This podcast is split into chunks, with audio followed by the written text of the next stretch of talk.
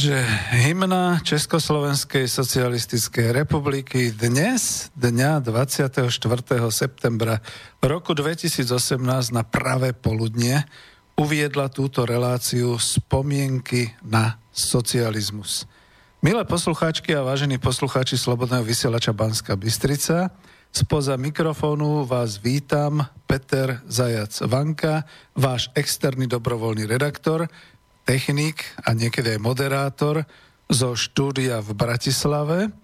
A začíname túto reláciu, ktorá je v tomto popoludňajšom čase e, taká zvláštna práve tým, že na práve poludnia znie hymna Československej socialistickej republiky.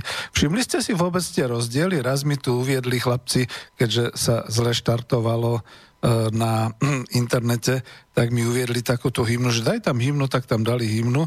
A ten rozdiel je v tom, že v tej novodobej hymne sa spieva, dokonca to bola hymna Československej federatívnej republiky, zastavte ich bratia, veď sa oni stratia. A potom tam boli ešte ďalšie dve, tri slohy, čiže sa tak natiahla táto hymna. Táto pôvodná Československej socialistickej republiky je v tom, že je tá slovenská časť zastavme sa bratia, veď sa oni stratia. A ono to naozaj tak vyzerá, že už nemáme silu zastavovať ich, ale máme silu zastaviť sa, obzrieť sa a počkať pekne a uvidíme, čo sa stane. Takže ešte raz vás vítam. Ak chcete, aby to bola kontaktná relácia, skúste zavolať na mobilové číslo 0950 724 963, ale ja si nejaké ilúzie nerobím. Mailujte prípadne na známu adresu studiozavináč slobodnyvysielac.sk alebo keď nás počúvate cez internet priamo, kliknite, keď ste na web stránke, na tú zelenú ikonku otázky do štúdia, ak nás počúvate a môžeme e, niečo spolu povedať.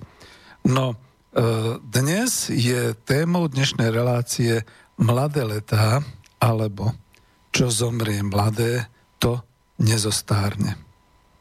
Isté, že môže to byť už aj záver série relácií spomienok na socializmus.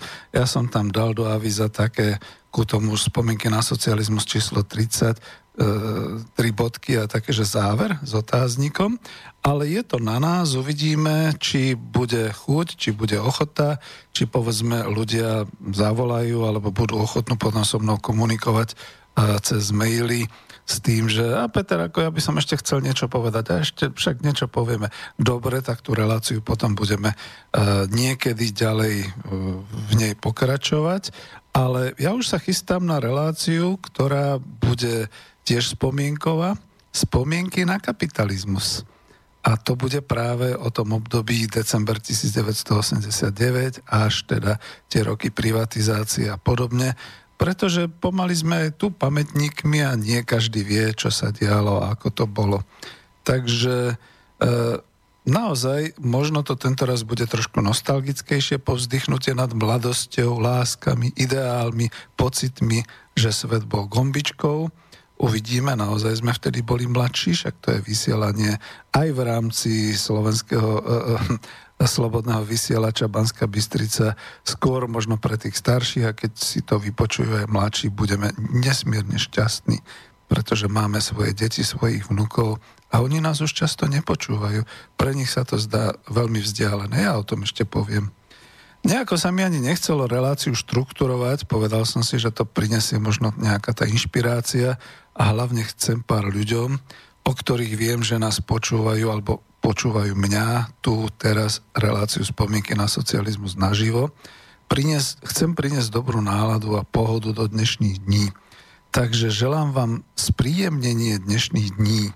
Tebe, Majka z hlavy, vám, Luďku, nech sa skoro dostanete zo svojich trablov a nech teda ako však intenzívne sa skúšame pomáhať Jane, Alene, Ferkovi, Jozefovi, No ja by som mohol vlastne, keďže ani nechcem menovať e, e, konkrétne priezviska, tak by som mohol z toho urobiť celú reláciu na želanie, aj pesničiek na želanie. A preto radšej teda dám pieseň, prvú pieseň a touto piesňou bude Hanka Zagorová. Máš ruce čistý a šaty bez prášku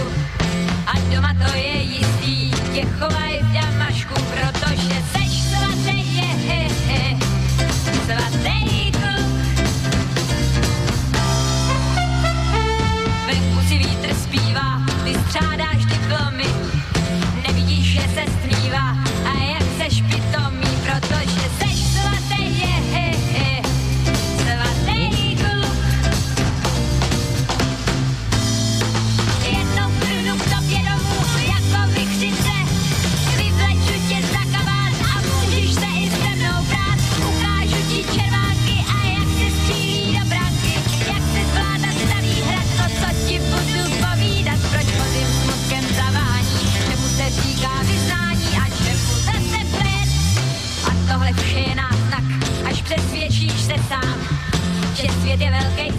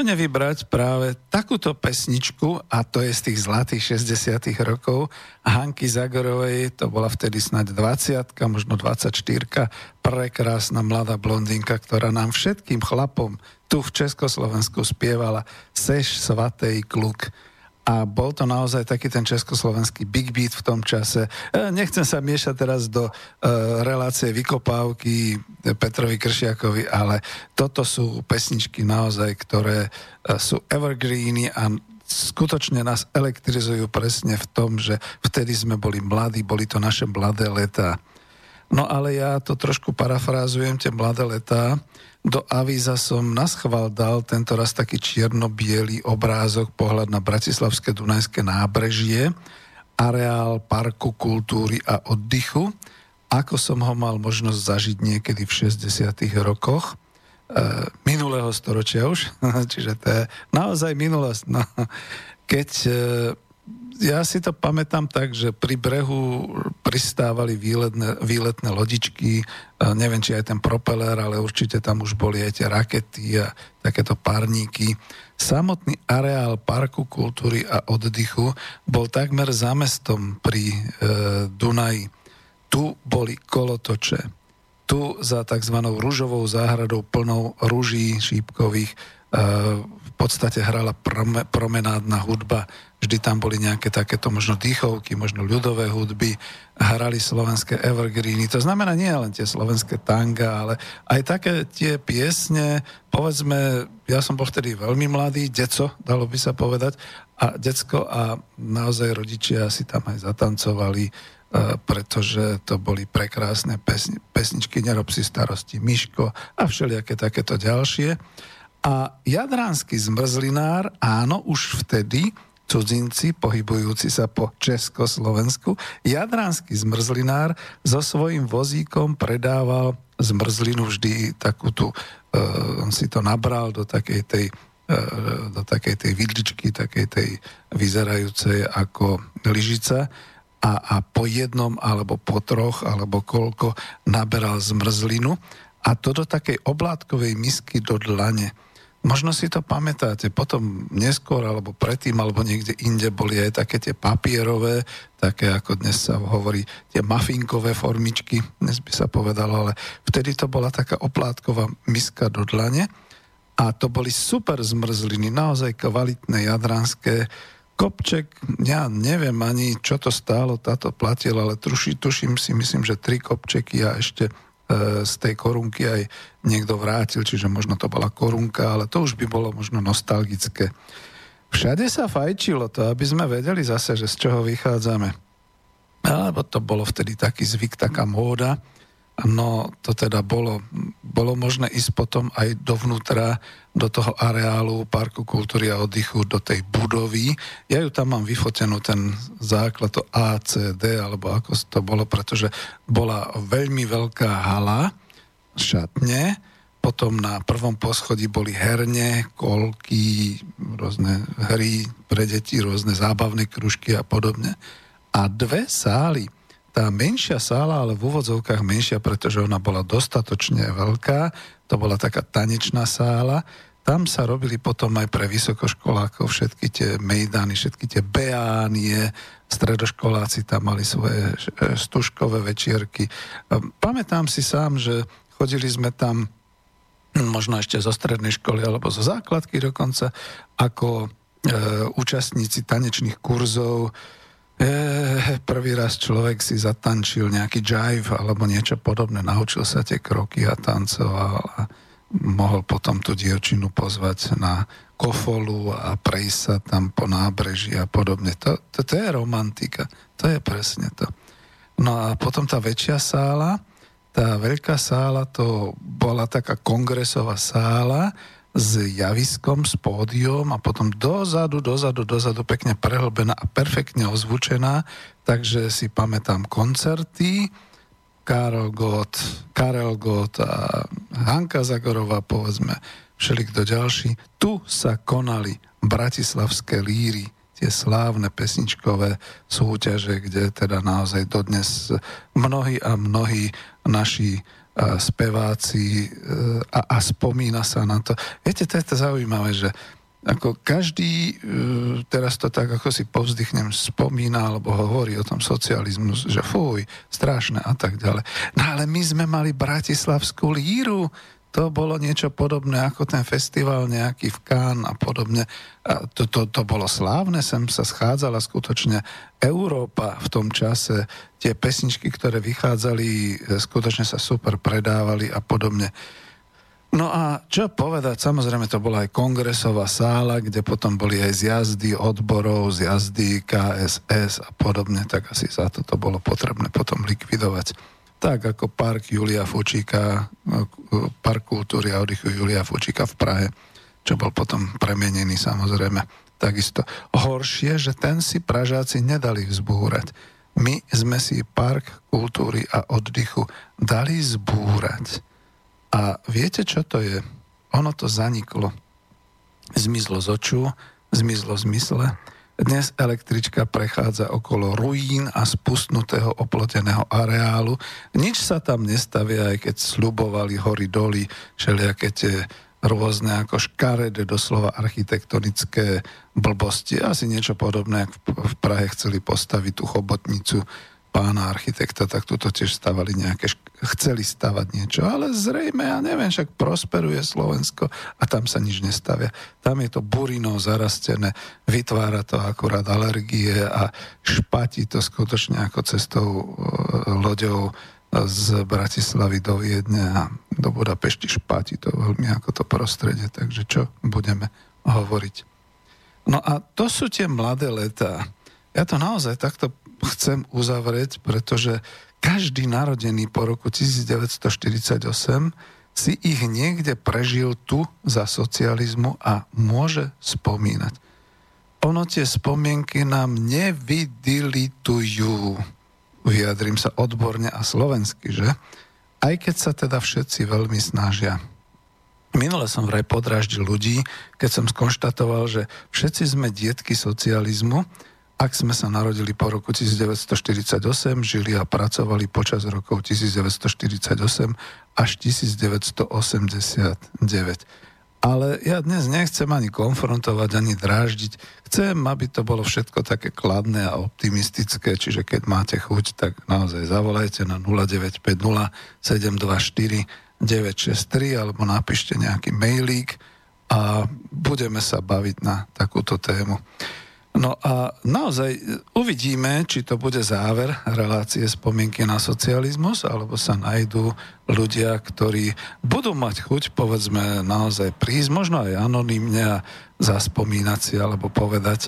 Ja som také niečo aj navrhol, uvidíme, s čím sa to stretne povedzme naozaj aj v tých, v tých našich spolkových činnostiach, v tej osvete národohospodárov a podobne, lebo človek musí najprv ísť príkladom. Takže kľudne poviem, že ja som išiel už príkladom tým, že e, v podstate e, držil som to svojmu otcovi Jánovi Zajacovi Vankovi, e, človeku, ktorý absolvoval obchodnú akadémiu v Trenčíne, e, vyskúšal si povedzme možno prvý semester vysokej školy, ale z dôvodov, povedal by som skôr sociálnych a skôr všelijakých takýchto, nakoniec sa pustil do práce a tá práca ho nepustila. A to je práve to, tuto, áno, je, je to tá relácia jedinársky priemysel, to sú spomienky na socializmus, neviem, či tretie alebo štvrté vydanie ešte, tuším z 2015. Ale hovorím to s plnou vážnosťou preto, pretože, dobre, e, otec e, zomrel, odišiel, nie mladý, mal tesne pred 80 nejaké dva dní, ale odchádzal uh, zatrpknutý. Zatrpknutý na spoločnosť, na túto dobu, možno aj na históriu, pretože nepočul pekné slovo o socializme. Nepočul pekné slovo o tom, ako sa to všetko vytváralo, vybudovalo vlastnými rukami a čo to teda znamená, ako sa to zabezpečuje. Otec, kľudne poviem, že dnes by si žasol, že hydinári slovenskí volajú o pomoc v mass médiách, že ak to pôjde takto ďalej, tento obrovský nekvalitný dovoz a pod cenou predávané kurčatá vo e, svetových e, týchto našich obchodných Kauflandoch a Lidloch a všelikde inde a tak ďalej, tak vlastne v podstate hydinársky priemysel zaniká a zanikne. Tí, ktorí si vybudoval hedinársky priemysel od tých 50. rokov naozaj všetkými tými delimitáciami do roku 68 to bol drúbežársky prúmysel, výrobno-hospodárska jednotka. Vďaka federalizácii sa to rozdelilo po hospodárskej, ekonomické plánovacej stránke na drúbežársky prúmysel Praha, tuším so siedmimi za podnikmi, samostatnými národnými podnikmi a samozrejme ten stredný článok riadenia bola výrobno-hospodárska jednotka generálne riaditeľstvo. Na Slovensku to bol ale e, v podstate e, myslím, že podnik, teraz by som sa sám zaplietol, či trastového alebo koncernového typu, ale mal pod sebou ako generálne riaditeľstvo výrobno-hospodárskej jednotky hydinársky priemysel, známa to značka Unigal z roku 1968, tri krajské podniky, potom šlachtiteľské podniky, potom dokonca štátne rybárstvo a tak ďalej, všetky takéto. A množstvo porážkárni a z týchto porážkárni napríklad som aj ja mal možnosť potom vyvážať cez Koospol, podnik zahraničného obchodu do sveta, s tým, že takto sa vyrábali naozaj devízy v rámci devizového monopolu Československej socialistickej republiky. Ale keď som celú tú reláciu dal a keď teda naozaj niektorí, keď potom ma stretli, hovorili, dobre si robil palec hore a tak ďalej. Jako nie, nie, nie, ľudia, hovorte aj vy, spomínajte, Mali ste rodičov, hovorte. Ja som potom urobil ďalšiu reláciu o mame, takisto, ktorá pracovala v obchodnom dome Dunaj, domom módy Dunaj v Bratislave na námestí SNP a dal som to do kontrastu s tým, ako ten E, ten priestor toho obchodného domu, domu módy Dunaj a je hneď vedľajšia budova, ktorú stával tento národný podnik, kedysi obchodný. A dneska ako e, síce zvonka je to architektonická pamiatka, čiže nemožno ju zbúrať, ale už tam bolo všeličo, už tam boli Číňania, boli tam všelijaké tie zlavy, výpredaje, polovica z tých obchodných priestorov je dnes neefektívne uzatvorená, alebo sa tam predávajú blbosti, knižky a všelijaké takéto veci. Nemyslím knižky že blbosti, ale ako také tie, tie levné knihy a všelijaké takéto veci. Jednoducho šuplikový trhový predaj, nič, čo by teda svedčilo o tom, že toto je stred mesta, to je to Champs-Élysées Československa, alebo aspoň Bratislavy, hlavného mesta a tak ďalej. Čiže až takto dospelo. No obidvaja rodičia, žiaľ Bohu, vďaka teda ako tomu, že uh, som sa oženil, mal som rodinu, mali vnúčata, tak boli šťastní, ale zatrpkli na tú po novembrovú spoločnosť, kde teda naozaj otec v určitých chvíľach sa v roku 89 a 90 doslova bál o to, že a teraz budú nás vešať tak ako v Maďarsku a podobne až takto to tá doba dotiahla. Ale to bude v iných spomienkach, spomienky na kapitalizmus. Teraz sa chcem tomuto venovať, takže stále a stále ponúkam tú možnosť. Skúste si spomenúť na svojich rodičov, čo všetko dobrého urobili tu nejde o to, že čo dobrého urobili ideologicky a ja neviem ako hospodársky, ekonomický socializm, e, sociálne v socializme. Veď teda sme žili, sme skutočne vybudovali, vytvorili niečo a ten samotný socializmus vlastne e, umrel mladý. Viete, 40 rokov, čo to je v živote človeka, to je v tom svojom hm, najproduktívnejšom veku, 42 rokov, aby sa to upresnilo. A keď sa to zoberie tak, že ako to bolo, alebo ako je to historicky, tak čo to znamená 40 rokov v historickej dobe? No to už aj Veľká Morava trvala trochu dlhšie, aj keď po nej nezostala absolútne stopa. Ale skoro ale vidíte, prešlo 1100 rokov, 1150 a znova na území Slovenska, na území Moravskom, na, v českých krajinách sa pripomína Veľká Morava, pripomínajú, sa kniežatá, pripomína sa e, církev a tak ďalej, pripomína sa život.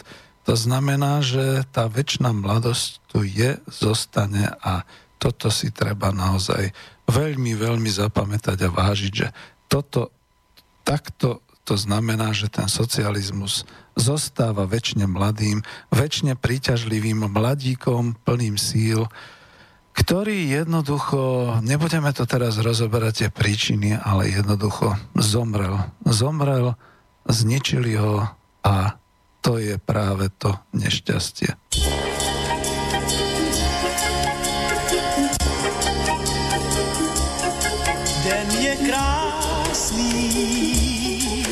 Den je krásný, den je krásný, den je krásný.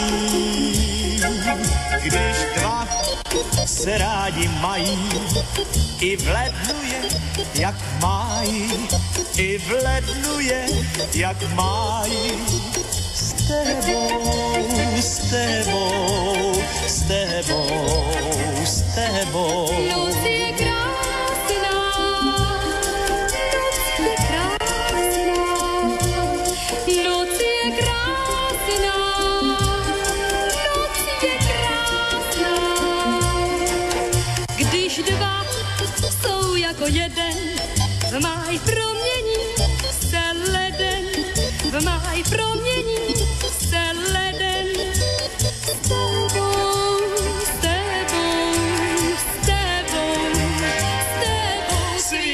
je krásný, svět je krásný, svět je krásný.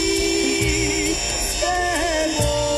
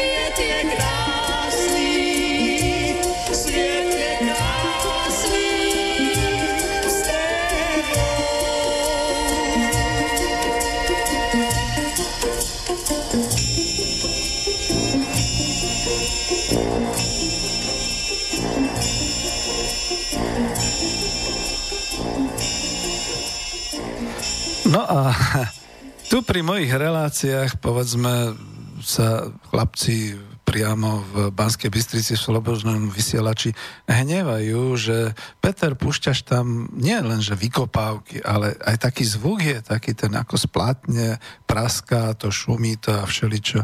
A ja zase vždy odkazujem naspäť, chlapci, je to moja relácia, prepačte, ja si tam chcem dávať takú muziku, takú dobovú a chcem si to tak podfarbovať, aby to bolo príťažlivé pre ľudí, aby si mohli zaspomínať, lebo viete, digitálne očistené a upravené je to možno pekné, možno tie nové generácie by potom ako aj tú klasiku a aj to šumenie z toho gramofónu nezobrali a možno by e, nejak sa im to nepáčilo alebo podobne, ale ja som si pozrel len film, digitálne upravený, spracovaný film Vinetu No, e, bol som šokovaný tou farebnosťou, naozaj tie farby udierali do očí a hovoril som si, bože, ja som to takto videl, takto som to ako mladý videl, keď teda ten Vinetu a Nšoči a jejha, ale veď to ako to až oči tak ako prechádzajú, že to je, to je až moc a tak, aj ten zvuk potom taký upravený a tak. A potom keď som zistil, že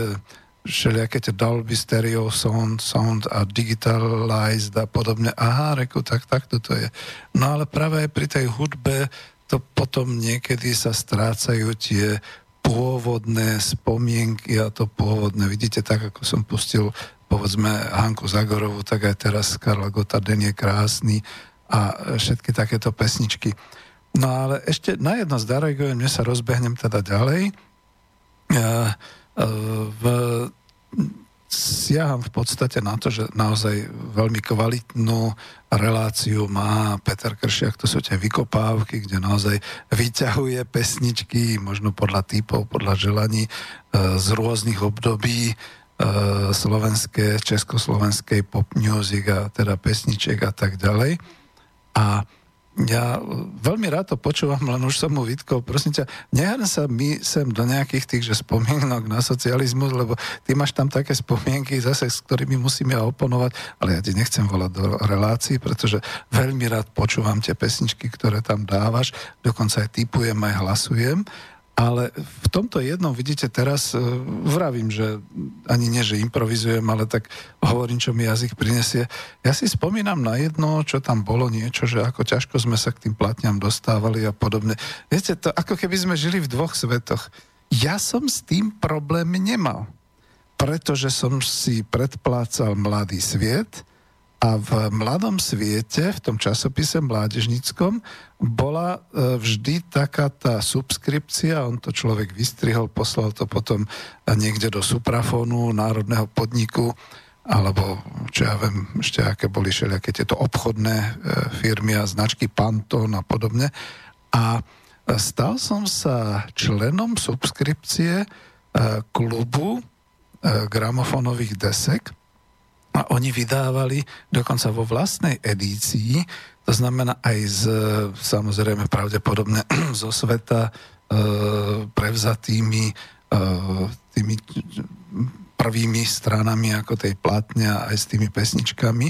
A dokonca to bolo preložené, bolo to s textami dovnútra do tej gramofonovej LP longplay platne bol vložený taký ten text v češtine, prebásnili to naozaj kvalitní českí textári v tom čase a ja som, ja mám doma veľmi veľké množstvo longplay, čiže gramofónových platní, kde mám všelikoho, všelikoho.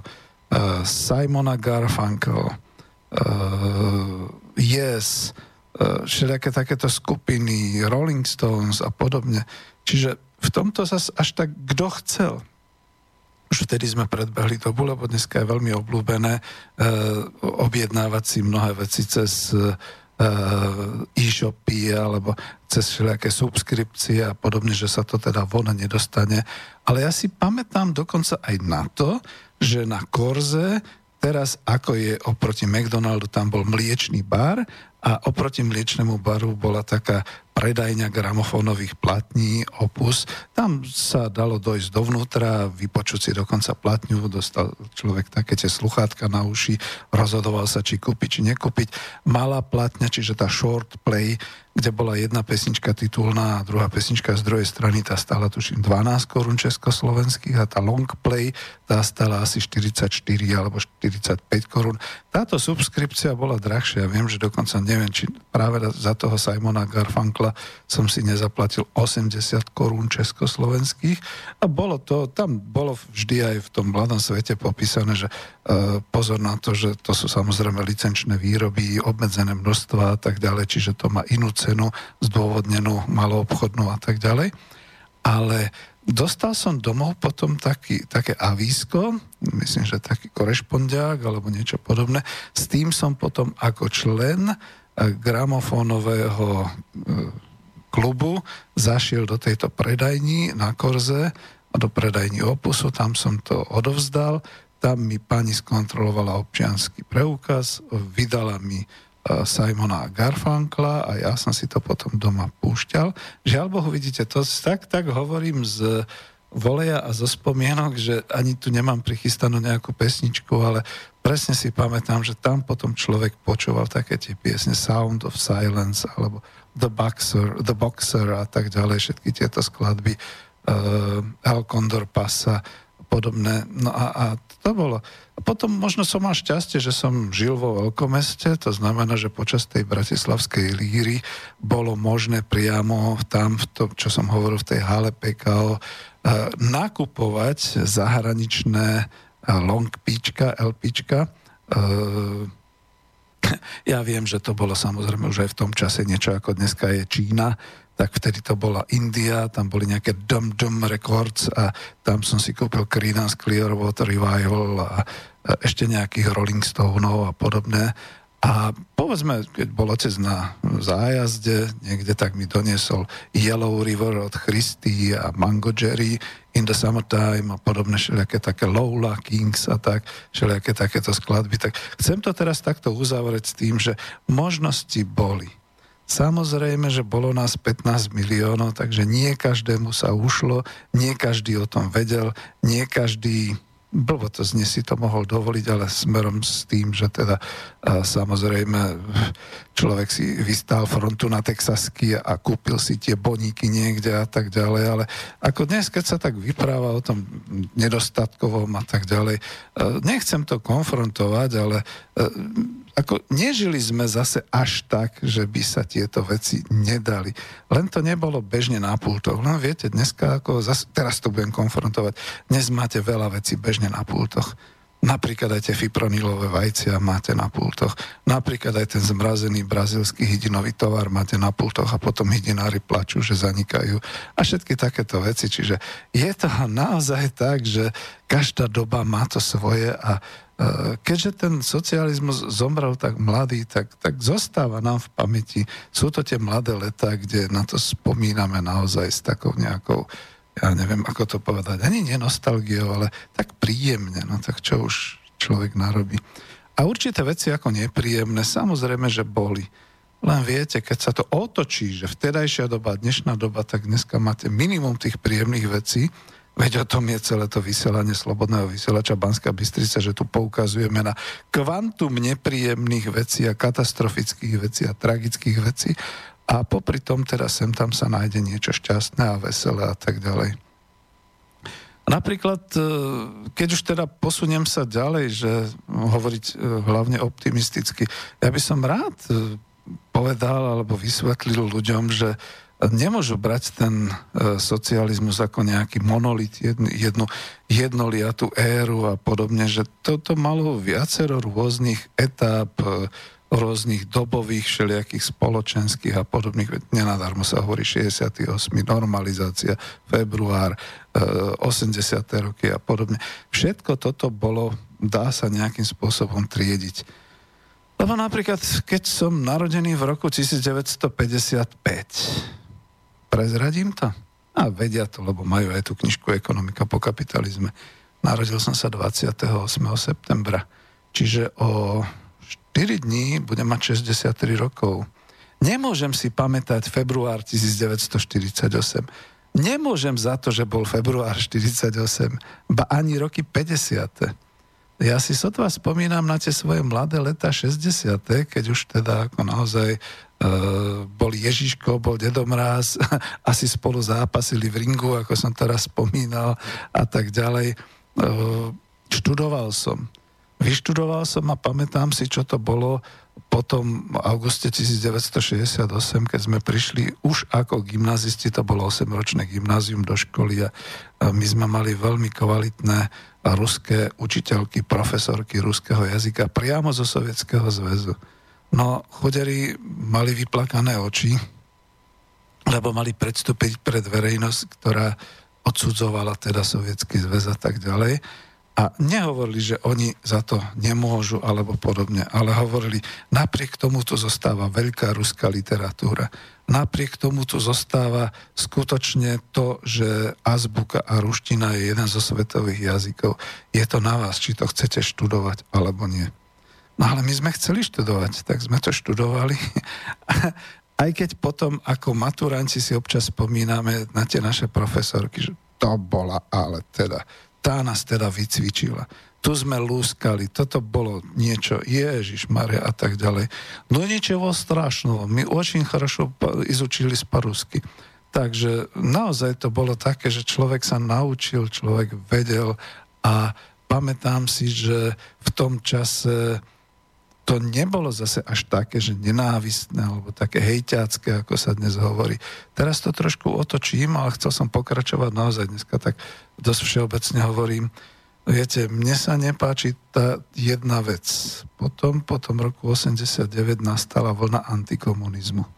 Keď sa to dnes pozera súčasnými očami, no Hovorí sa, že je trestné spomínať alebo velebiť komunizmus. Viete, dnešnými očami, dnešným právnym poriadkom nie je antikomunizmus tým najsilnejším hejťáctvom, čiže tou nenávisťou, ktorá by sa mala trestať? Ja neviem, poviete slovo cigán a okamžite vám tu klopu na dvere a zatvárajú vás.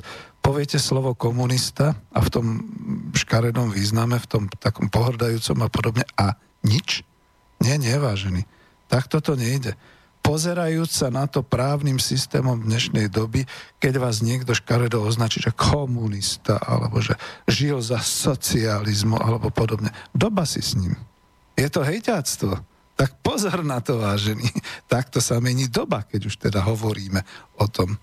A to, to bolo, ja som to nezažil. Ja ako skutočne neviem, že počas toho celého svojho života, a naozaj som žil od teda 55. až do 89. v tom systéme socialistickom, nepamätám si nejaké takéto hejťácké, takéto nenávistné a podobné veci. Niekde to tu bude že to tu za chvíľu rozbalím, aj také, čo mi došlo, že jak to bolo, ale že ako vtedy sa, vtedy až taká nenávisť nebola. To už potom bolo umelo vytvorené po roku 89. No a ja som študoval počas normalizácie, pracoval som, založil som si rodinu, šťastne som býval v 80 rokoch. A to je pritom ten úsek dejín, za ktoré by ma mohol posledný súd nejaký súdiť, ale ja si myslím, že by nás skôr asi ten osud mal zlatom vyvážiť, lebo všetko, čo sme robili, všetko, čo sme vyrobili, čo sme zhotovili, čo nás obklopuje, ak to nezbúrali a neprehajdákali nové generácie do dnes, e, všetko v podstate funguje a slúži nám. Ak naozaj sa to nezbúralo tak ako Park kultúry a oddychu v Bratislave. Ja už sa opakujem aj ako národohospodár, že priniesli sme novému režimu v decembri 89 a odovzdávali sme to ako na zlatej tácni nevydané ekonomické, kultúrne a vzdelanostné zdroje Hovorí sa, a ja citujem aj iné pramene, e, že to bolo 4 až 5 biliónov korún československých investičného výrobného majetku. Iba výrobného majetku. A toho funkčného, čiže spoločenského, materiálneho a, a kultúrne dedictvo, národné a spoločenské, to sú nespočítateľné hodnoty. Toto dedictvo ešte za nášho života spoločnosť, ktorá tu vznikla. prehajdákala. No to som si hovoril, že dám pesničku, ale nedám. Ako ja nechcem skončiť takto. Nie, nie, nie, to po mne nechcite. Slúbil som si dnes byť zhovievavý a kladný. Práve preto napríklad od budúceho vysielania zahajujem tú novú sériu relácií s názvom Spomienky na kapitalizmus, lebo viete, ono už vlastne prejde 29 rokov nedlho v novembri a dnes už tí dospelí ľudia, narodení v roku 1990, ani len netušia, ako to bolo a ako sa hajdákalo toto dedictvo. Ja neviem, či je to spisovné slovo hajdákať, prehajdákať proste nechcem hovoriť ako drsne nadávkami a podobne, ako sa prehajdákalo toto dedictvo a ako sme teda ten náš český a slovenský novodobý kapitalizmus mm, prešustrovali. Prepačte, pán Šuster, nechcem vám ubližovať, ale prešustrovali. Ja som tu mal české slovo, ale nepoužijem ho. Pri jednej diskusii mi nedalo, aby som neoprášil práve tú myšlienku, že celá éra socializmu u nás v Československu, e, mňa nezaujíma svet, Sovietský zväz a Vietnam a ja neviem, Maďarsko a kto iný, Československo ma zaujíma. Celá tá éra socializmu v Československu nie je naozaj tak jednoliatá, ako zúria a slinia antikomunisti. Ono tá epocha má viaceré ohraničené a charakteristické vývojové štádia, a blahej pamäti klub Nového slova, to bol taký lavicový klub, on sa nie vždy schádzal na Gunduličovej, kde je teraz smer sociálna demokracia, on sa schádzal všeli, kde napríklad v Redute sa pamätám a všeli, kde inde. E, to ešte v časoch, keď tam chodili lavicoví intelektuáli a ja som bol takým tým elevom, redaktorom e, toho týždenníka Nové slovo, potom Nové slovo bez rešpektu a podobne. Chodili tam takí politici ako Peter Weiss, ako Kanis, ako Jaro Wolf, ako nebohý pán Sekaj, sociálny demokrat, básnik Vojtech Kondrot. Chodil tam Milan Vtáčnik, chodila tam a rečnila uh, Gabika Rotmajerová, uh, bratia Krnovci Viedol to Emil Polák, ktorý ma už dnes ako nevie označiť ináč, ináč ako za fašistu. Objavovali sa tam mladíci, takí tí mladí chlapci, ako tí perspektívni, ako Robert Fico, ako Edo Chmelár. Tak v tomto klube Nového slova sme diskutovali a pokúsa, pokúšali sme sa ohraničovať tie jednotlivé vývojové štádia.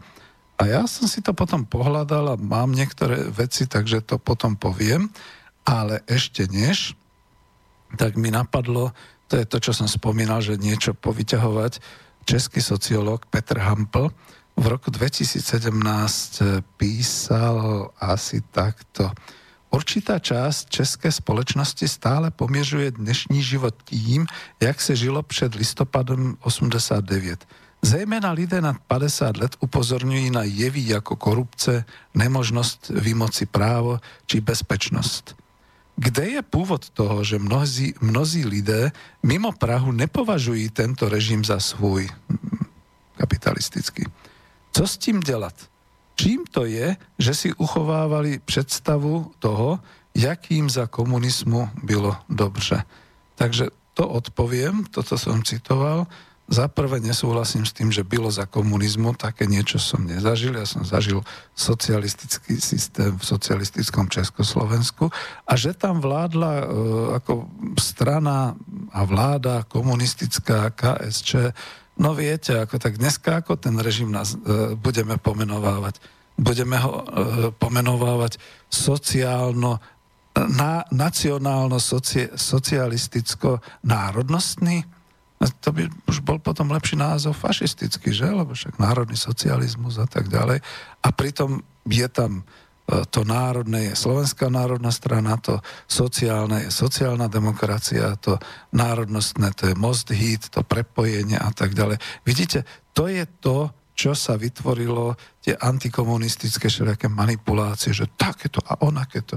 Sorry ľudia, ako nebláznite. Vysvetlite to mladým ľuďom že my sme nežili za komunizmu. A moja babka, to už sa opakujem, to už som niekde v relácii mal, moja omama, bratislavská prababka, tá hovorila, Peter, až bude električka zadarmo, to bude komunizmus. Bola električka zadarmo? No dnešnými očami takmer. 0,30 halierov, no čo povedať, no aj keď dneska ako pán primátor sem tam dá tú električku zadarmo niektorým tým dôchodcom na 70 rokov a takže. Takže budem citovať radšej Petra Hampla, sociológa z roku 2017. Väčšina tých, kto predlistopadový režim zažila na vlastní kúži, jej pokládá za lepší než ten současný. Nezapomínejme, že v 80. letech to už nebyl žádný marxistický režim. Na transparentech síce ešte byli obrazy Marxe a Lenina, ale zatím tady vyrostli nacionalistický, vyrostl nacionalistický autoritatívny režim, ktorý podporoval vlastenectví a vážil si hodnoty ako rodina a poctivá práce. Myslím, že kdyby v roce, v roce 89 lidé viedeli, že väčšina väčšina českej ekonomiky bude patriť nadnárodným korporáciím, státní televize bude plývať na české dejiny a lidé budú pronásledovaní za názor, že maminka má byť žena a tatínek muž.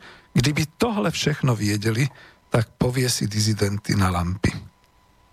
No, zneužil som eh, túto odpoveď eh, sociológa Petra Hampla z Českej republiky, k tomu, aby som to nehovoril ja, aby to nezaznelo odo mňa. Lebo stotožňujem sa presne s tým, že my, čo sme zažili skutočne ten socializmus do roku 89, on nebol ideálny, on nebol 100%, on nebol vymakaný superhrdina, ako dneska v tých akčných filmoch a podobne, ale bol lepší. Bol lepší, pretože to už skutočne nebol žiadny marxistický režim, tak ako sa hovorí, E, na transparentoch síce ešte bolo za 1. mája Marx, Lenin, Gotoval, a nie, ten už nebol. Ani Stalin. Marx, Lenin a tak ďalej. Ale to sa mi páči, čo bolo pomenované. Vyrostol tady nacionalistický autoritatívny režim. E, potvrdzujem, že z hľadiska politiky to bolo autoritatívne, áno, dobre, a nacionalistické, ale v tomto zmysle, počúvajte ďalej, ktorý podporoval vlastenectvo a vážil si hodnôt ako rodina a poctivá práca. Priatelia, ak toto počujete, tak viete, že skutočne socializmus zomrel veľmi mladý, mladé leta, pretože dnes všetci tí opoziční proti súčasnému kapitalizmu, proti súčasnej e, nomenklatúre, proti e, súčasnej normalizácii, ako sa hovorí, a aj tuto na Slobodnom vysielači je nás veľmi veľa, aj pravičiarov, aj všelijakých iných, ako sa všelijak nazývajú, a ruku dáme do ohňa za to, že by sme chceli viac vlastenectva Chceli by sme si vážiť hodnoty ako rodina a poctivá práca a tomu sa vtedy venovala vysoká pozornosť do roku 89.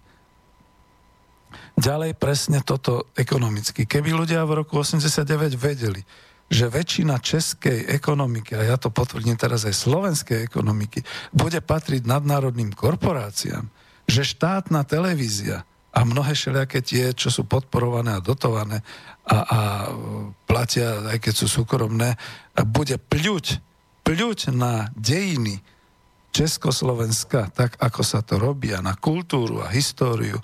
A ľudia budú prenasledovaní za názor, že e, maminka a e, tatínek sú rodičia, teda o, o, muž a žena tvoria rodinu a nie nejaké tie gender a všelijaké takéto iné úchylky. Tak keby toto všetko ľudia vedeli, tak skutočne by e, ten nový režim ťažko vznikal. Ale nevedeli. To je to a tomu sa budem venovať v tých iných reláciách spomienky na kapitalizmus.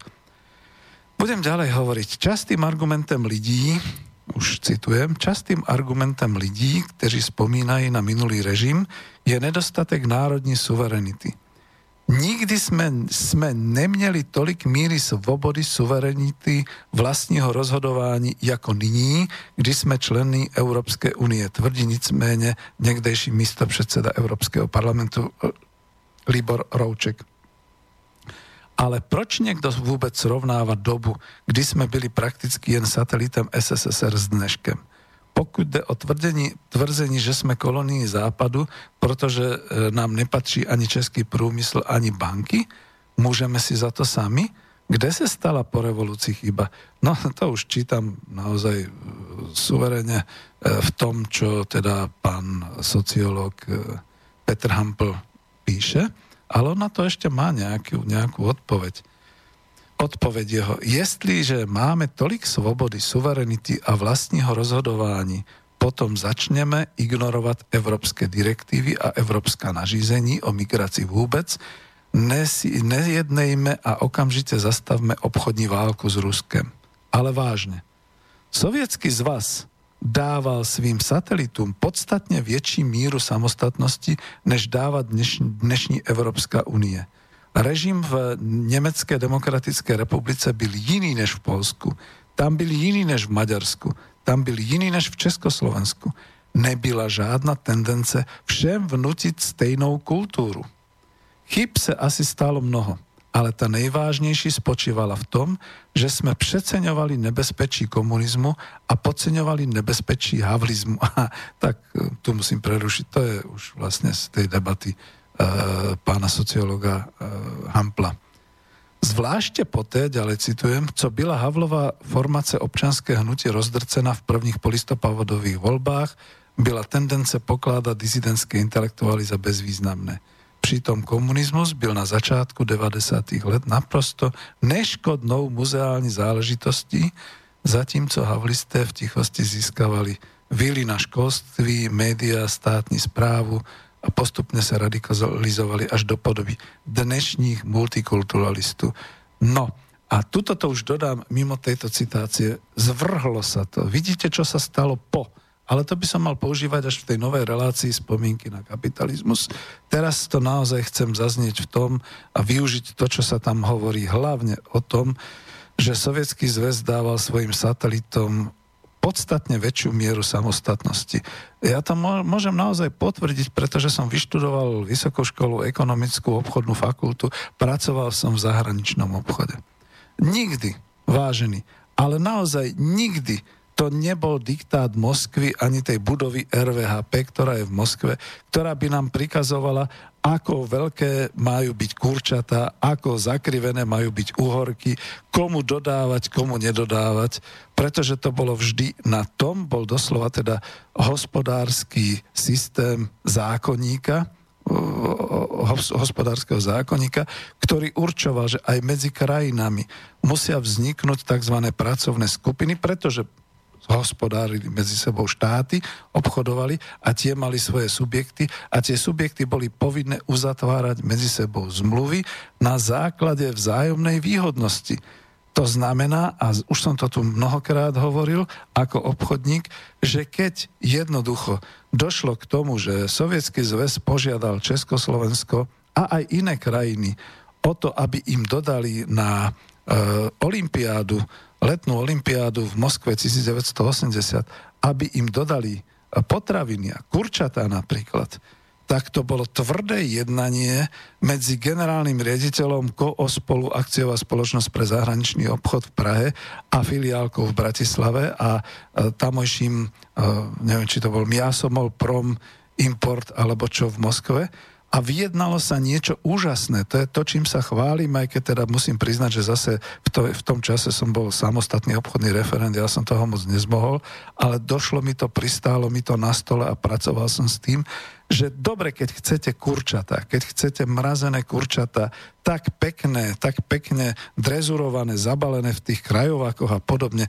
tak ako to vyvážame na západ, tak to budete platiť v dolároch. A kontrakt, na dodávku mrazených kurčiat, na zásobovanie e, sovietského olympijského trhu a Moskvy, vlaky nákladné, ktoré tam išli s týmito kurčatami, čo som teda robil logisticky ja v Koospole Bratislava s mojimi kolegami a aj s mojim nadriadeným Norberta pozdravujem, keby náhodou počúval a kolegyňu e, Elenku a podobne. E, ten kontrakt bol v amerických dolároch. A ja som sa veľmi rýchle pororientoval a naučil predávať kurčatá do krajín RVHP v dolároch. Takže vážený, ako by to bolo dnes v rámci Európskej únie? Čo myslíte, v ktorej chvíli by ma odvádzali do basy? Mhm. No, vidíte. A vtedy to šlo. Takže to sú len také hlúpe reči potom naozaj takýchto všelijakých a máte tu potom ešte všelijaké ďalšie veci. Vráte si to, vypočujte si naspäť. Aj o tom, že každá krajina bola iná. Maďarský socializmus bol iný ako socializmus v Nemeckej demokratickej republike. E, polský socializmus bol iný ako československý, ako bulharský, ako rumunský. Ja už nehovorím o s, čo to bolo e, Socialistická federatívna republika Juhoslávia a tak ďalej. S tými som obchodoval, mal som kontakty, takže viem, presne poznám. Ináč sa obchodovalo s Kubou ako so Sovietským zväzom. A dokonca aj v rámci Sovietskeho zväzu sa ináč obchodovalo. Veď ja som si to zažil tým, že keď sme tam predávali linky priemyselné, tak e, cestoval som najprv do Estonskej sovietskej socialistickej republiky, pretože tam mali najvyspelejšiu aj kontrolu, aj teda ako tie linky, porovnávali to so západnými linkami. A až keď mi ten e, estonský nadzor, čiže tá, tá štátna kontrola estonské, v estonskom Talinu dala pečiatku na tú našu linku, až v tej chvíli bolo možné tuto v Moskve e, Technopol, akciová spoločnosť e, Slovenská Bratislava, podpísať dlhoročný kontrakt na dodávku tých línií pre celý sovietský zväz. E, vtedy bolo podpísaných 115 liniek a vážený to bolo v roku 85. Ja som pocitil svoje prvé nervné srdečné záchvenie skutočne mi museli píchať inekciu, pretože zo dňa, zo dňa na deň som sa dozvedel, že vyvážame 115 liniek. To sa ani nedalo, na to sme ani kapacity pomaly nemali. Ale to bolo to obdobie. Viete si predstaviť, čo by dnes znamenalo pre slovenskú ekonomiku alebo pre českú ekonomiku, že sa podpíše nejaký dlhodobý veľký kontrakt na obrovské sumy, na miliardy. Veď by sme sa zbláznili. Veď skutočne to, dnes si to nevieme predstaviť, pretože sme v totálnom područí. A o tomto bol ten náš mladý socializmus. Bol agilný, bol rozvíjajúci sa, bol dravý. To jednoducho nebolo niečo také, ako tu hovorí do, o, o, o týchto všelijakých politických veciach. Zabudáme na ekonomiku. Absolútne zabudáme na ekonomiku. To je to. No a že sme sa medzi sebou občas ako aj pokopčili, porúvali a podobne. No to je ako v tejto pesničke.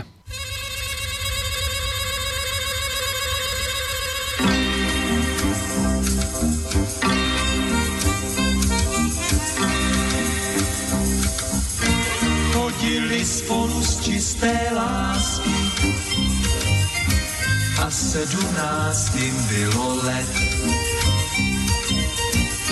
do té lásky bez nadsázky se vešel celý širý svět. Ten svět mi ale viděl pásky a jak by mohl nevidět, vždyť horovali pro Texasky a sedmnáctým bylo let.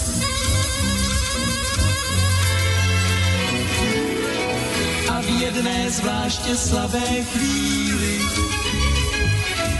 za noci silných úkladů. Ti dva se spolu oženili bez požehnání úřadů. Ať vám to je, či není milé, měla ho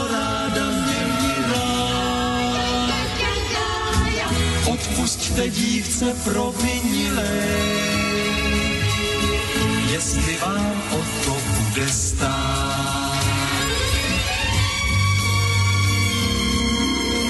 Ať vám to je, či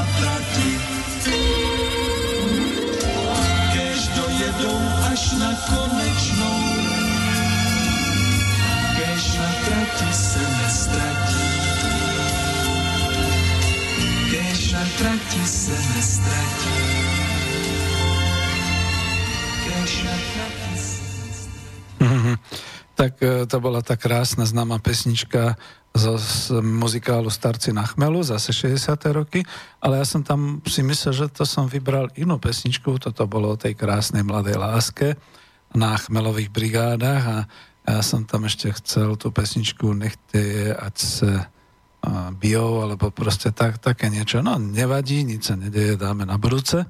A ja sa ešte vrátim trošku k tomuto pánovi sociológovi Hamplovi, lebo on zase píše, budem ho citovať a potom už prejdem k tomu, čo som chcela ja.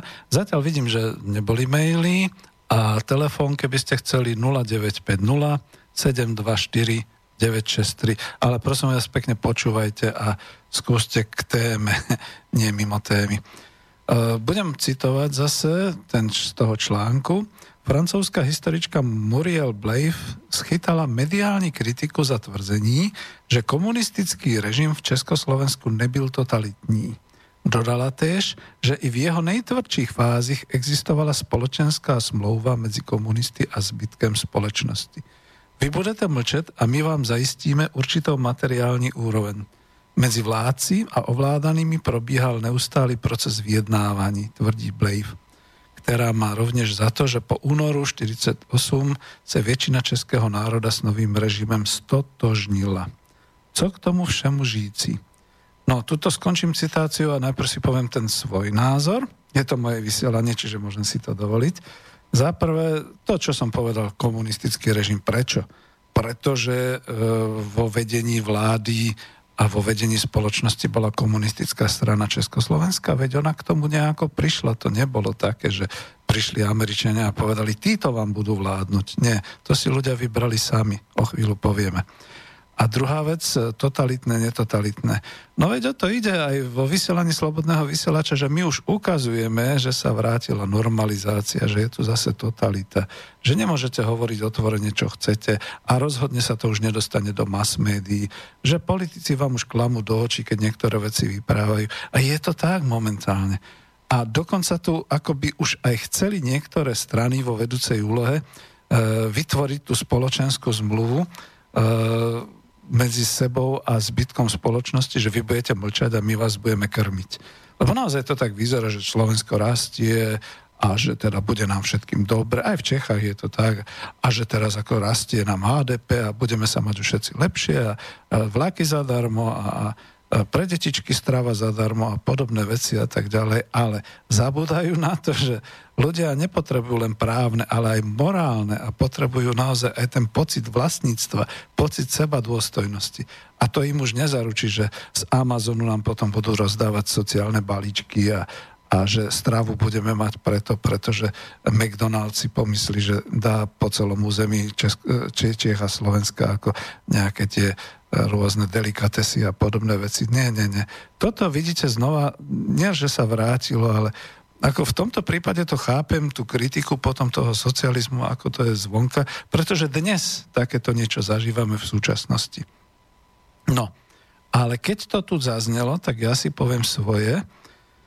A medzi vládcami a medzi národom prebiehal neustály proces vyjednávania. My zabudáme na rok 68, dokonca na ústavu federálnu, ktorá potom začala platiť od 1. januára 1969 a hádajte, kto ju presadil, áno, Gustav Husák. Takže to vyjednávanie stále prebiehalo. Ináč, keby nebolo toho vyjednávania, nie ani jar 68 a tak ďalej. A e, píše tu tá pani Blave, že po únoru 48, čiže po februári 48 sa väčšina Eh, to napíše českého národa, myslím československého ľudu, stotožnila s novým režimom, ako ja to skutočne tiež tak chápem. Takže, čo odpovedá pán eh, sociológ? Myslím, že pani Blave uniká, že československý komunizmus nebyl jednolitý. Fakticky sa jednalo o niekoľk režimů s veľmi rozdielnými pomiery od Gotwaldovskej éry brutálneho teroru, áno, tak to nemalo zaznieť, ale vidíte, sme otvorení až po zminený husákovský režim. Není pravda, že by sa lidé stotožnili uh, s režimem, ale naučili sa nájsť v ňom svoj životný prostor. A režim byl ochoten ten životný prostor respektovať, pokud sa na oplátku nepletli do politiky. Byla to rovnováha křehká, kdykoliv sa mohla naraziť a kdy, kdykoliv ste mohli naraziť na Magora, ktorý vám zničil život. No ako keby to dnes nebolo, že? Uh, Navíc bylo to období, kdy všichni lidé od generálního tajemníka až po posledního popeláže sdíleli stejné hodnoty. Věřili v národ, věřili v rodinu, věřili v poctivou práci. To spojovalo Estebáka a politického vězně. Dnes nám vládnou elity, které s námi nespojuje absolútne nic. No Tuto to uzavriem, ešte si dám svoj komentár a potom už pôjdem ešte k tomu, čo som chcel teda k takým tým epochám za socializmu. Viete, tragické je to, že padli sme do o mnoho horšej kaše, ako sme boli. A toto treba aj tým mladým vysvetľovať, pretože narodení po roku 1990 oni už snad s materským mliekom pri rozprávkach a pri sledovaní všelijakých mediálnych podujatí a kultúrnych podujatí a dokonca divadelných a filmových a podobne vnímajú, fuj, ako to bolo hrozné a tak ďalej. Všeli, čo nebolo ideálne, ale dnes je to oveľa, oveľa horšie. Tomu sa potom budem venovať v tých ďalších reláciách svojich spomienky na kapitalizmus pretože skutočne vtedy sme vyznávali rovnaké hodnoty. A nech mi niekto povie, že chcel niekto v Československu vojnu. Že si, ne, že si niekto nevážil v Československej socialistickej republike prácu.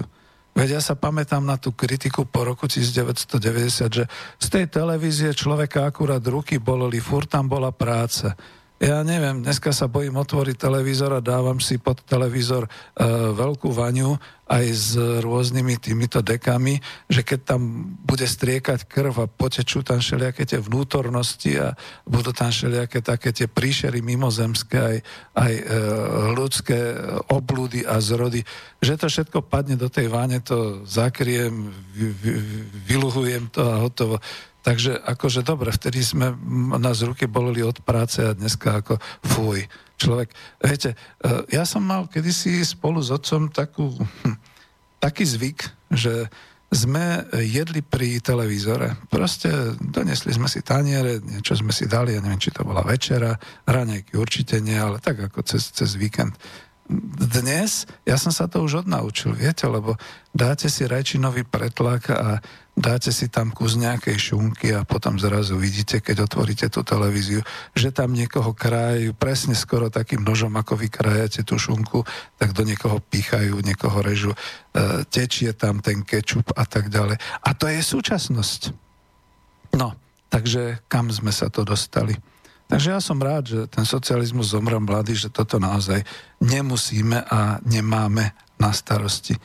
A že toto, tomu sa dá vyhnúť povedzme tým, že vypneme ten televízor. Takže takto. No, je hodina vysielania preč, telefón mlčí 0950724963, ale ja to chápem. Milí priatelia, ktorí počúvate ja som vám slúbil pohodu, no tak zatiaľ je tá pohoda skôr v pesničkách, pretože skutočne porovnávam. A idem teraz do tých svojich, ja som si tu pripravil také, že epochy. Takže poďme. Takže, jak by som to najprv zhrnul? To už som niekde, to už budem čerpať trošku aj, keďže je to 30. relácia z niektorých ďalších relácií, kde som niektoré veci čiastočne hovoril. Etapy. No čo myslíte, kedy ten socializmus začínal v Československu? On vážne začal až toho 25. februára 1948? Ja si osobne myslím asi takto. Ľudovo-demokratická etapa, ktorá bola vyvolaná národooslobodzovacím hnutím, slovenským národným povstaním na Slovensku, v Čechách pražským povstaním a aj tými partizánskymi aktivitami na Morave a podobne, to snáď bolo už od roku 1944, presnejšie dá sa historicky určiť ten dátum od 29. augusta 1944. Ja to rýchle pomenujem, že potom bola ďalšia etapa ktorá bola vyvolaná tou vládnou krízou vo februári 1948 a po februárový vývoj. To je etapa číslo 2. Etapa číslo 3 Zlaté 60. roky, ústava z mája 1963, premenovanie e, Československej republiky na Československú socialistickú republiku. Odvtedy až od 63. sa definuje socializmus. Potom dobre, ešte aj tú štvrtú etapu môžeme rozdeliť zlaté 60. roky odvtedy až po 21. august 1968. Potvrdzujem, áno. Piatá etapa po augustový vývoj a normalizácia. Zároveň pre, napríklad ale platí federalizácia podľa novej ústavy. To si musíme povedať. Šiesta etapa, 70. roky a celá tá éra Husáková, teda to, čo niektorí nazývajú, že Husákové deti a zlatá éra Gustava Husáka. A posledná etapa, ani nie posledná, povedal by som posledná skutočná socializmu 80.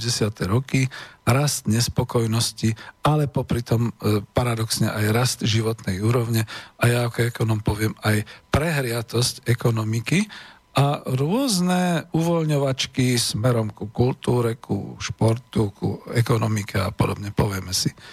No a potom tá, povedal by som už zhubná etapa, 7 tuším, december 1989 až apríl 1990 asanácia socializmu.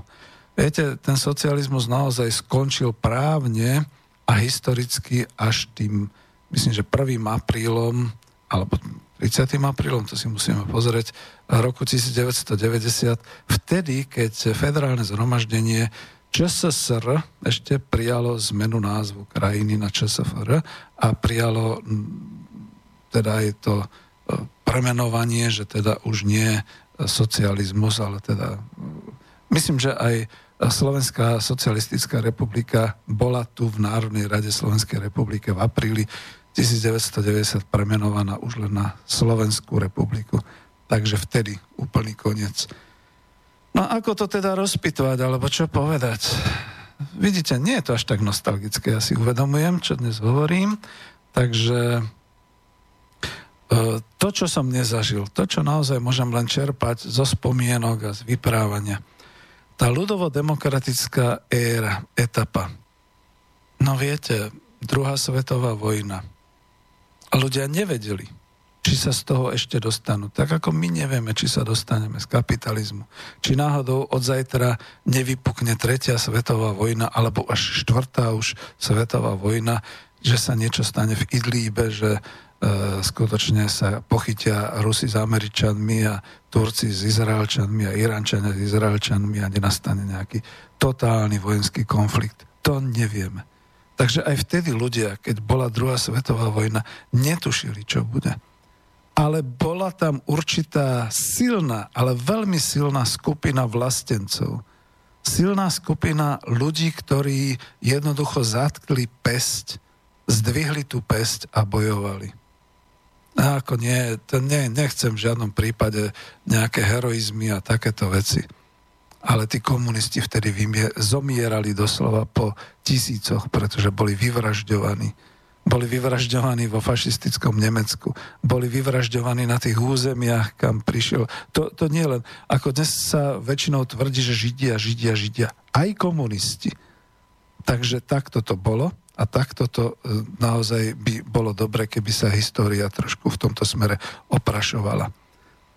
Nakoniec po napadnutí Sovietskeho zväzu a potom, keď išlo o ten konflikt, že sa blesková vojna e, dostala až skoro pod Moskvu, tam zomreli stá tisíce ľudí.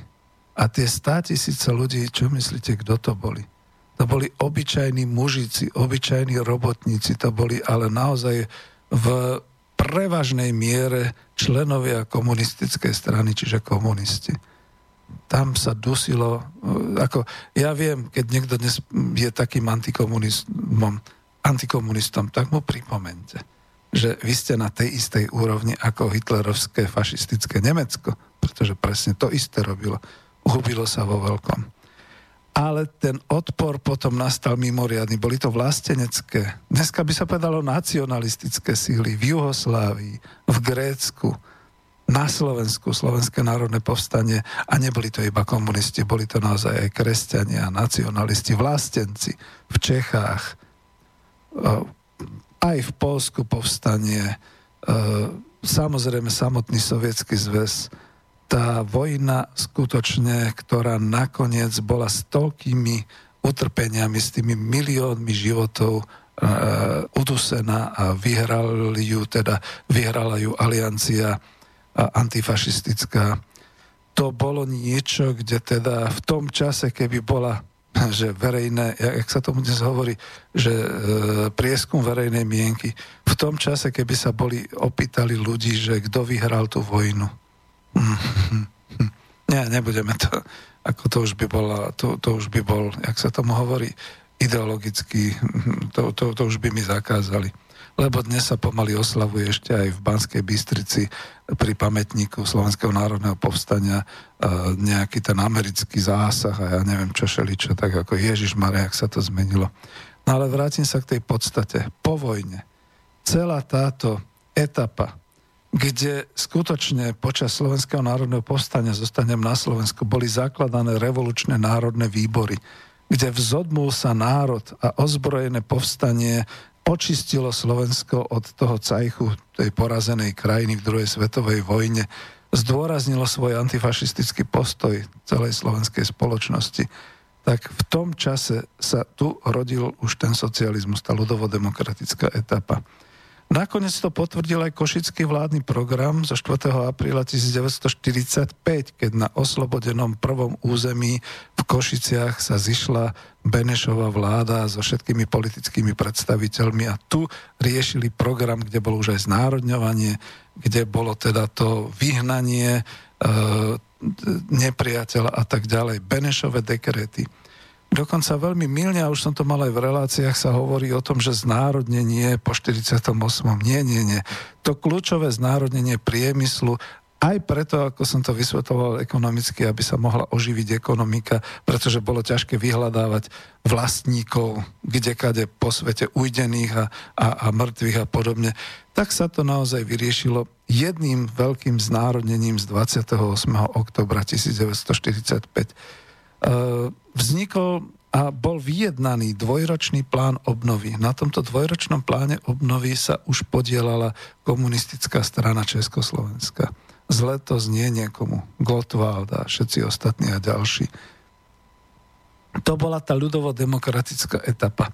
A predstavte si, my sme to ľudovo-demokratické zriadenie mali aj ďalej, dokonca aj po februári 48, čomu málo kto verí že teda na základe vládnej krízy vo februári 48, keď teda bola doplnená vláda a predseda vlády e, Klement Gottwald a potom vlastne tá ústava Májova a tak ďalej riešila, ľudia naozaj vyšli do ulic, boli ľudové milície a všetky takéto veci. To bol už ten pofebruárový vývoj, kde došlo potom samozrejme k ďalším, e, vyslovene teda a nakoniec oni to aj doslova doz- nazvali. Milí priatelia, čo sme to nezažili, nehovorili vám rodičia alebo podobne, že to bolo naozaj také, že oni boli hrdí, keď pochodovali po tých uliciach s tými ľudovými miliciami, teda akože s, tými puškami a s nejakým tým označením a bránili závody pred zradcami a pred kapitalistami a podobne.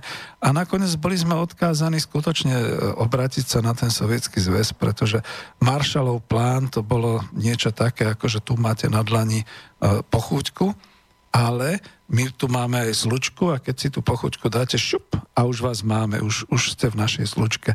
Takže voči tomu sme nevošli, voči tomu vošli povedzme naozaj západní Nemci a mnohé ďalšie krajiny, Anglicko a, a a Francúzsko a podobne, je veľmi dobrý dokument od režiséra anglického Kena Louča, ktorý píše o tom, že duch roku 45, že v podstate povojnové voľby a povojnovú republiku aj obnovu, teda nie republiku, ale obnovu Spojeného kráľovstva e, vlastne rozvinula lejbristická strana, boli to lavičiari, takmer komunisti, teda robotnícke hnutia a podobne.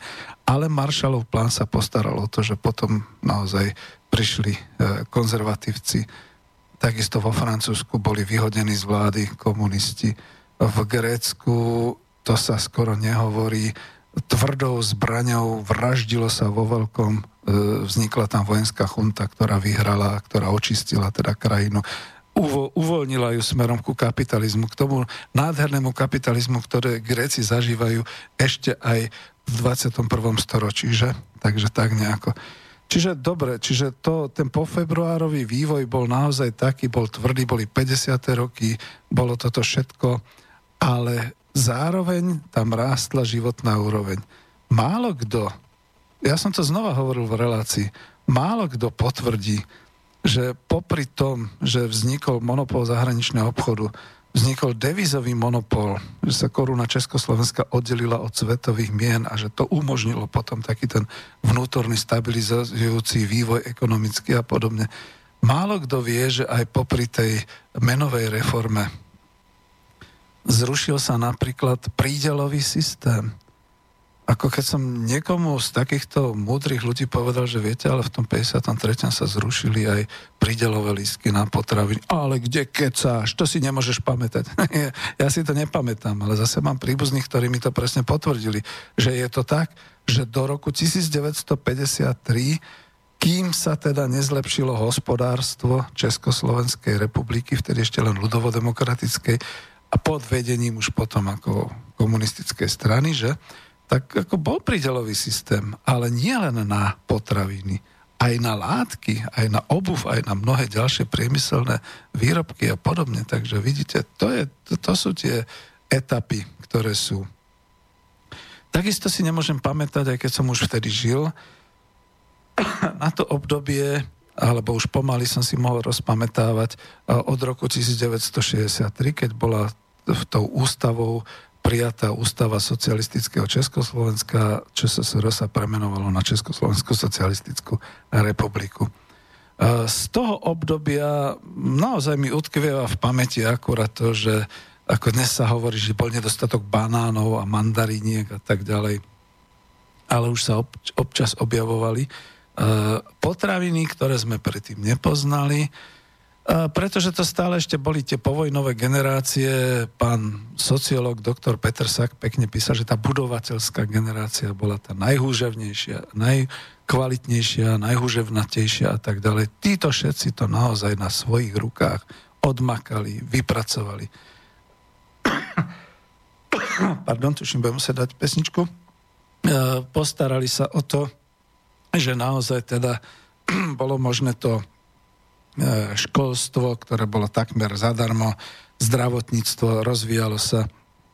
My vôbec už ako nechápeme a nevieme, kedy sa rozvíjali tie systémy národného zdravia, boli tie ústavy národného zdravia. Je to všetko vznikalo už až po tom roku 63. Školstvo, sa rozvíjali podniky a tak ďalej. Asi nebudem pokračovať, lebo naozaj ma drhne. Len zavolajte, tak pomôžte mi trošku. 0950724963 a pôjdem potom už až na tie zlaté 60. roky a dáme si medzi tým nejakú takúto pesničku, neviem, čo tu mám, asi toto. Dobrou zprávu já přináším vám, řeky proud bude dál větrem hnán, letní žár, jarní déšť a sníh pláč, slzy, dětský smích. Dobrou zprávu já přináším rád, každý strom tam, kde stál, musí stát. Bude kvést šumět větvový, bude kvést, víc vám nepoví.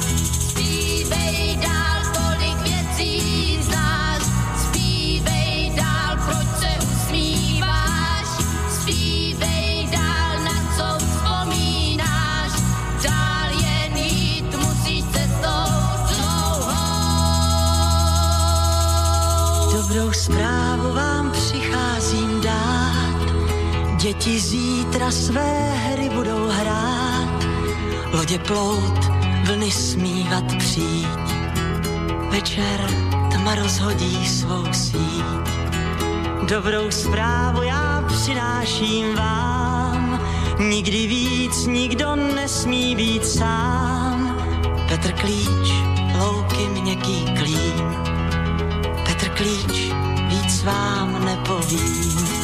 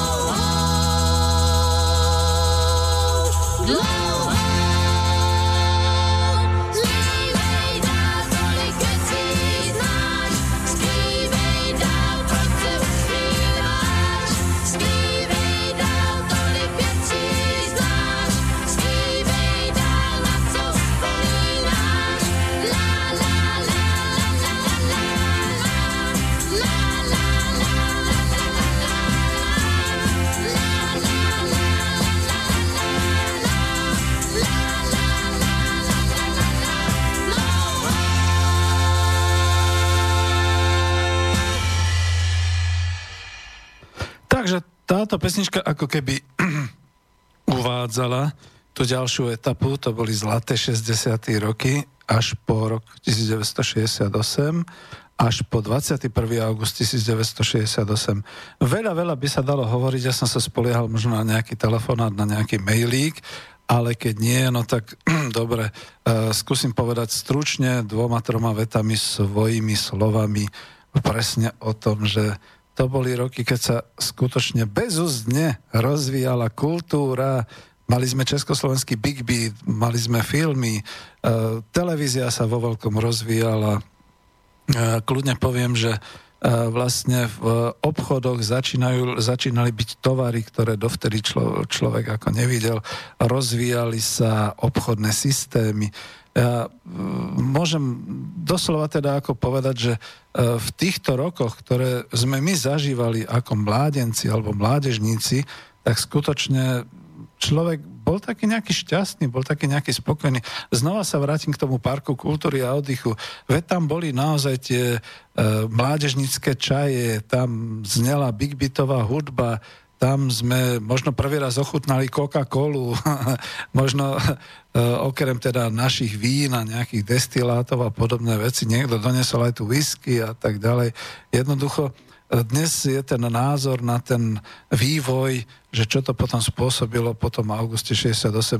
Myslím, Luďku, keď budeš počúvať, tak e, ja už som spomínal ten názor, že potom po tej jari 1968 to vzodmutie toho národa, uh, ťažko povedať. Veľmi je otázne, že či by to viedlo k nejakej kontrarevolúcii, k nejakému takémuto vývoju ako po roku 89. Ja si totiž to myslím, že nie, pretože vtedy bola aj iná geopolitická situácia.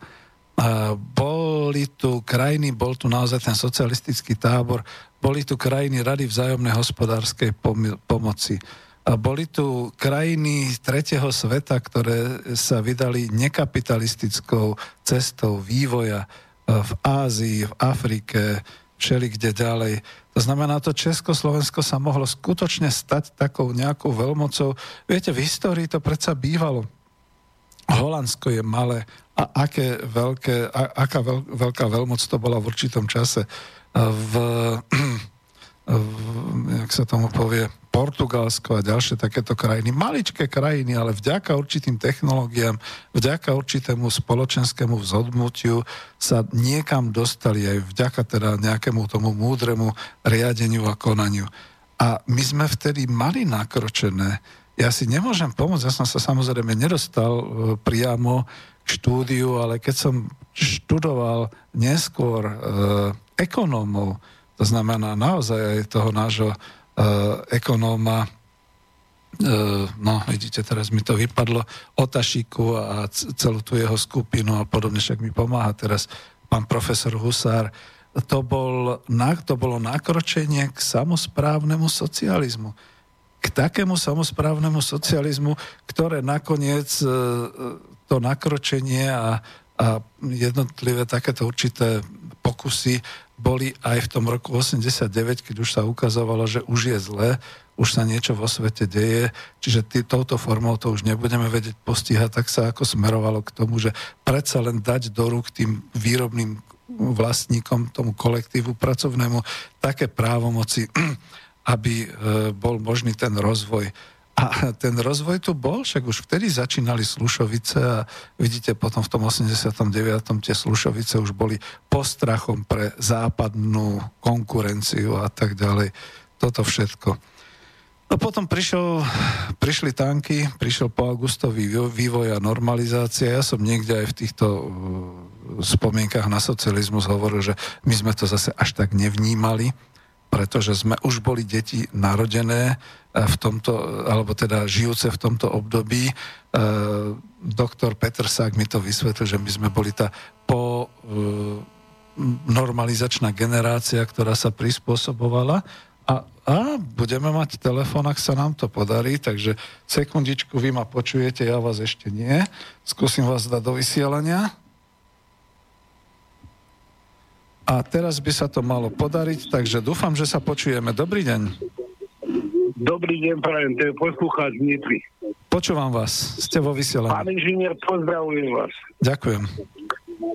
Pán inžinier, ja kladiem si jednu otázku. Veď naši politici, ktorí majú 50 a viac rokov, aj oni žili za toho totalitného režimu komunistického. Nežili? Žili. Ale ja to neoznačujem. Ale oni, ja to označujem za socializmus, no? Uh-huh. Nie. Ale oni musia vedieť, čo sa robilo. Koľko bolo fabrík v republike. To, čo sa vybudovalo, to sa nepostavilo za dva dní od 89. Ale áno, samozrejme. Uh-huh. Rozumiete? Ale to títo mladí nevidia. On keď ide volať do mesta, hoci kde, veď tí domy nepostavil volať do 89. Aj po dedinách. Áno, to sa A ako môže volať kto tvrdiť niečo, keď nežil v tej dobe, že volá čo nebolo. Mm-hmm. Rozumiete? Mňa zauj... Ja vám poviem takto. Ja som chodil od 83. roku po svete. Si predstavte, ja mám vlastné skúsenosti aká propaganda bola voči socialistickým štátom, čo bol mm-hmm. teda v východnej Európe. Oni si prečítali všetko televíz, teda novina. Televízor im ukázal. Oni tomu verili, jak dneska ľudia veria všetkému, čo vidia v televízori. Čo skutočne nie je pravda. Uh-huh. Rozumiete? Ja osobne som sa vyprával s týma ľuďma, a pýtal sa ho, prosím vás pekne, kde ste na to prišli? On mi povedal, veď to televízia, hm. noviny, všetko píšu. A pýtam sa ho, koľko razy ste boli vo východnej Európe? Že ani raz. Hmm. No ale ako to môžete povedať? Povedal som mu, že nech mi vysvetlí. Ja som mu povedal, bol to Nemec. Hovorím mu, že ani Nemecku nie je dobre. A on hneď, z rukou, keby ho naháňali tigri. Áno, emocionálne. Preto, mm-hmm. preto, lebo je tu policajný štát. Toto som mu povedal pred 15 rokmi. Rozumiete? Mm. A bol to človek, to bol dochodca. Mal krásny karaván, za, za, za, auto mal Jeep. Hravím mu, dedo, máte krásny karaván sadnite do ňoho, ja vám dám číslo telefónu, alebo vám vybavím ja kemping na Slovensku, kde môžete parkovať, môžete sa kúpať, môžete chodiť po horách, môžete oddychovať, koľko chcete, nemáte inakšie roboty. Mm. A hovorím mu, vy nevidíte a hodnotíte. Hovorím mu, ja je radšej jeden raz vidím, jak tisíc razy počujem. No, to je tam A keď volačo počujem, mm-hmm. počujem volačo, to niečo povie a mám možnosť si to overiť. Rozumiete? Tak idem na to miesto. Však dochodek má dobrý. Veď sme mu naň zarobili aj my vtedy, lebo dobre viete, ako sa jednalo s nima pri obchode, keď ste niečo vyvážali. Áno. Chceli čo najnižšiu cenu. Už vtedy Veď to my to vieme, čo sme tú, tú, tú robotu, čo som robil ja. Ja to viem takisto. Áno, A dneska, keď mi volá, kto ide volá, čo rozprávať, rozumiete, a toto všetko. Veď to je, mne, mne, ja, nie, že by som grcal, ja by som plakal. No nad už len to plakal by Mhm. som. A poviem vám jedno, ste spomínali tú vojnu. Ja nie som rasista ani nič. Ale poviem vám jedno, že tí, ktorí kričia a vnúcujú nám to svoje, to, čo my hovoríme, že to není dobré. Nech zažijú vojnu, nie nukleárnu, lebo to zničí všetko. Nech zažijú, nech zobere samopal a nech ide do hory sa skovávať a nech ide bojovať. Z toho majú oni najväčší strach, však viete, tie americké thrillery, že napadli ale- Ameriku. Ja to môžem mať volá, kto z toho strach, keď s tým súhlasí. Hm, však to, lebo Veď sa to netýka s tým jeho súhlasia. územia. No, Však áno. Rozumiete? Keď je to oni s tým územia. súhlasia, aby to bolo, nič nerobá proti tomu, aby tá vojna nebola. No, veď to tam... Rozumiete? Ja mám momentálne, sa mi narodila vnúčka, bude mať dva týždne. Mám vnúka, ktorý bude mať dva roky. Blahoželám. Ja poviem vám otvorene. Keď mi prišla tá vojna, ja som invalid. Ja berem flintu, keď mi dajú a ja idem. To Za tam máte... mojich vnukov. Áno, to tam máte... To, to, to vás doplním, že to tam máte ten pocit vlastenectva, ktorý dneska už Ale neexistuje. tu není pocit vlastne, o to nejde, ale tu ide o jednu vec, že dedo bol chudobný, keď bol v takých rokoch, jak sú oni. A Mhm. nechce, aby tí deti prišla by vojna a deti zažijú to, čo dedo zažil. Veď dedo robil 40 rokov Hm. Na tom, aby jeho deti a jeho vnúci nezažili chudobu takú, jak zažil on. Hm. To oni nechápu. Oni ani nechápu to. Viete, ja, mňa, keď ja vedel som všetko, rozumieš, čo je vo svete. A oni nás považujú ešte aj dnes, tí, ktorí neboli tu, že my žijeme v zemliankách. Rozumiete? A takéto veci, oni majú taký názor, ktorý všetko tá televízia púšťa. Mhm. Rozumiete? A títo naši, ja hovorím jedno, naša STVčka je platená ľudí. No, tak Ale to by ten dobre- sociológ, že plujú na nás, doslova na nás plujú. Hm. Bolo by dobre zobrať tyč, trhnúť tam a vybičúvať. Nech to idú, nech idú do Nemecka, do Belgicka, do Holandska, do Francúzska. Zoberú kamery. Nech to tam nakamerujú a pustia to, čo nakamerujú. To už sa Nie, robí, že to zošklbú. rozumiem, A ale budú to vidieť na vlastné oči a na vlastnej koži to pocítia. To už oni sami nechcú, ale e, na to je dobrý YouTube. Tam sa dá pozerať práve tieto reality aj zo západnej Európy, no. Mhm. Ale ešte poviem jeden príklad. Mal som nakladať v Lille. To už bolo po tom prevrate. Hej, vo Francúzsku. Našiel som firmu, áno, našiel som firmu Lille a bolo 3 šute na 5. Pýtam sa, už ma ne, sa ma naložíte, že nie. Hovorí mi, že ráno. A pýtam sa ho, prosím vás pekne, tuto pred firmom môžem spať v kamionu? Viete, aká odpoveď by bola? Mhm. Nie je to tu bezpečné. Rozumiete, čo mi povedal ten človek? Áno, Že samozrejme. není to tu bezpečné, nespí tu. A to je pritom jedna z najväčších európskych hodnot, vraj bezpečnosť, no. Mhm. Áno, áno, ale len pre tých, ktorí sú ohradení múrom. Mm, však práve. Ja vás Rozumiete? už len poprosím, lebo pomaly by som No. mal zavrieť reláciu. Súhlasím so všetkým, čo ste povedali, len nemajte mi za zle, že poviem, že žiaľ Bohu, e, tie naše mass media, to, to oni, už, už ani tí ľudia, ktorí sú tam, by si netrúfli niečo také natočiť a povedať, lebo ako majú strach o svoju A- prácu. Mm. Počúvajte sa, ale oni si neuvedomujú jednu vec. Oni si myslia, že volá, kto bude brať na nich ohľad, že sú novinári. No keď Keď do príde penzie, k lému, Nie, oni dojde- pôjdu prví. To radšej nie. ale Oni pôjdu prví. Stačí, aby to, že došli, klamú. hej, stačí, aby sa dožili penzijného veku. Tam už im potom No. nepomôže. Že Poviem vám hej. takto, to, to není som o tom presvedčený, či sa dožijú, lebo aj ja chcem sa, doži- sa dožiť ešte aspoň 10 rokov, aby som... Mám o jeden rok viac, jak vy. A tak Rozumiete? vidíte. Ta-. Takže oni sa nedožijú to, čo sme sami dožili, ale Mhm. oni ani nebudú môcť byť na vzduchu.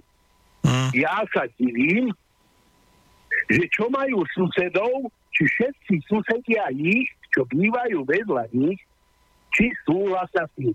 Väčšinou sú už anonymne a sú v takých tých kempoch, tých zbohatlických, ako tie Beverly Hills, čo sú okolo Bratislavy. tak to už No, lebo nie ja sú, si neviem predstaviť, že keby som mal ja takého, No. keby som mal len takého suseda, ja mu nebudem zle robiť. Ja len naplujem na zem, keď, to, keď ho stretnem. Ale veď. Rozumiete? Mm, To, to, oni si niečo nezaslúžia. Oni si nezaslúžia, aby im človek blížil.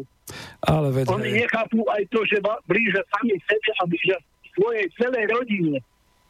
Veď to je práve To to. Ale... dostanú nálepku, jak oni nám že sme fašisti nálepku. No veď to práve. Viete čo, ale ja vás veľmi rád budem počúvať už možno aj na budúci týždeň v tej relácii spomienky na kapitalizmus, pretože Áno. to bude o tej našej súčasnej dobe. Tuto chcem naozaj dokončiť to, že naozaj Áno, nám, ten, páči. hej, nám ten socializmus umrel veľmi mladý, tak na ňo budeme spomínať v dobrom.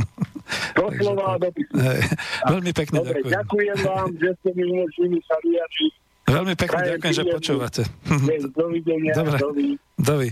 Hej, no veď v pohode, vidíte, práve kvôli tomu chcem e, tú reláciu spomienky na kapitalizmus, lebo to už dnes ako... Budeme spomínať na socializmus, lenže e, tam to chcem potvrdiť, aby ľudia hovorili aj o tom, ako to prežívali, ako pracovali, čo všetko sa dosiahlo, čo všetko oni dosiahli a podobne. Ale my keď to porovnávame, e, ten náš súčasný kapitalizmus s tým socializmom, tak ako naozaj to vyjde ako KO. Proste akože je to a mimoriadne emotívne. Naozaj je to mimoriadne emotívne, keď človek potom hovorí, akurát sa rozčuli. Takže nechcem ako zdvíhať tlaky. A mali ste aj vy pravdu. E, Pochopil som to, že teda ste bol ako špeditér alebo kamionista a zažili ste to aj vonku. Mne sa stal tiež taký prípad, že e, keď už sem prišli tí ľudia zo západu, povedzme ešte kedysi veľmi, veľmi dávno, ešte v nejakom 77. som tu mal študenta z Turecka, uh, už mu neublížim, dúfam, ale on keď videl, ako sa tu žije, on hovoril, je, ja tu chcem zostať, ja tu chcem imigrovať, zlatý komunizmus. Ja som ho opravil už vtedy, že my tu máme socializmus. A on hovorí, nevadí tak zlatý socializmus. E, Zariad mi, prosím ťa, ja tu chcem emigrovať. tak sme mali vôbec problémy ho presvedčiť, že ako to by bolo už politické, tak nech sa pekne vráti domov a nech tam teda ako hlása, šíri to, čo videl tu u nás, pretože naozaj blúdy boli skutočne. Prišiel Američan, ktorý sa ma pýtal, že či teda ako e, som nie hladný, lebo on počul, že iba v komunistických predajniach, kde teda iba komunisti môžu nakupovať, je možné dostať meso a podobne. A tu viem od pána Knoteka, idem do záveru, tu viem od pána Knoteka, že aká bola vysoká spotreba mesa v Československu. No a ja som chcel dokončiť už tie etapy, čiže potom to boli 70. roky a môžem odpovedať vlastne ešte aj na tú otázku, že prečo politici súčasní, ktorí majú 50 a možno aj o niečo viac, prečo takto konajú a nevidia to, čo bolo predtým to dobre za socializmu. Práve preto, lebo doktor Petr Sak, e, e, v podstate sociológ, povedal, že to je tá normalizačná generácia, patrím do nej aj ja, ktorá sa naučila prispôsobovať. Niečo iné hovorí na verejnosti, niečo iné hovorí doma, niečo iné koná, keďže je pracovne a vo funkcii a niečo iné si myslí. Takže títo normalizátori, táto generácia je dnes naozaj vo svojich funkciách a pokiaľ nie sú ešte nejakí mladší, ale táto generácia bude tvrdošíne možno až potom, keď bude na dôchodku, potom si u, u, u, upustí tú slzličku za ten socializmus, ale teraz budeš krípať zubami a kričať vl, viť spolu s ostatnými vlkmi, pretože mu to donáša momentálne svoju funkciu, svoju, svoj plat, svoju životnú úroveň a všetky takéto veci. No ja mám takých spolužiakov, ako zabite ma. Myslím, že som dával dostatočne verejne najavo, ale povedzme naozaj ten ročník vyššie Andrej Babiš neprispôsobil sa. Je to jeden z ľudí, ktorí sú skutočne tvrdí kapitalisti, tvrdý podnikateľ a všeličo a je dneska v politike, čo teda ako ho odsudzujem za to, zbytočne, ako úplnú, ako to, to človek nepotreboval ale ten sa neprispôsobil. Ale poznám naozaj e, desiatku vlastných spolužiakov, ktorí sa prispôsobili, sú dneska na funkciách, pracujú a človek si hovorí, počkaj, prídeš do penzie. Počkaj, potom uvidíš, o čom to je. Keď budeš chorý, keď budeš mať problémy a tak ďalej. To už ti nepomôže nič. Takže to boli tí, čo boli z tej normalizačnej generácie. No a prejdem na tú ďalšiu etapu. 70. roky a vraj teda éra Gustava Husáka, dnes sa hovorí o Husákových deťoch, to bolo kvôli tomu, že naozaj sa veľmi investovalo do sociálnej politiky, do rodiny, do, byto, do bývania, do všetkých takýchto vecí. A ako naozaj to boli práve povedzme tie deti, ktoré sa dostali už po roku 89 do tej generácie tzv. transformačnej, ktorí ako tým, že nepoznali E, ten vývoj a nikto im nehovoril, že vďaka čomu sa mali tak dobre, oni ešte dokonca aj plujú na hrob Gustava Husáka, nešťastníci mnohí. Potom bola tá posledná etapa socialistická, to boli 80. roky a rast, paradoxne rast životnej úrovne aj rast nespokojnosti. E, len jednou vetou to ošetrím, lebo naozaj už máme veľmi málo času s tým, že v tých 80. rokoch sa skutočne rozvíjala medzinárodná hospodárska spolupráca. Ale prečo a prečo sme boli nespokojní? Lebo sme boli jednička v rámci Rady vzájomnej hospodárskej pomoci.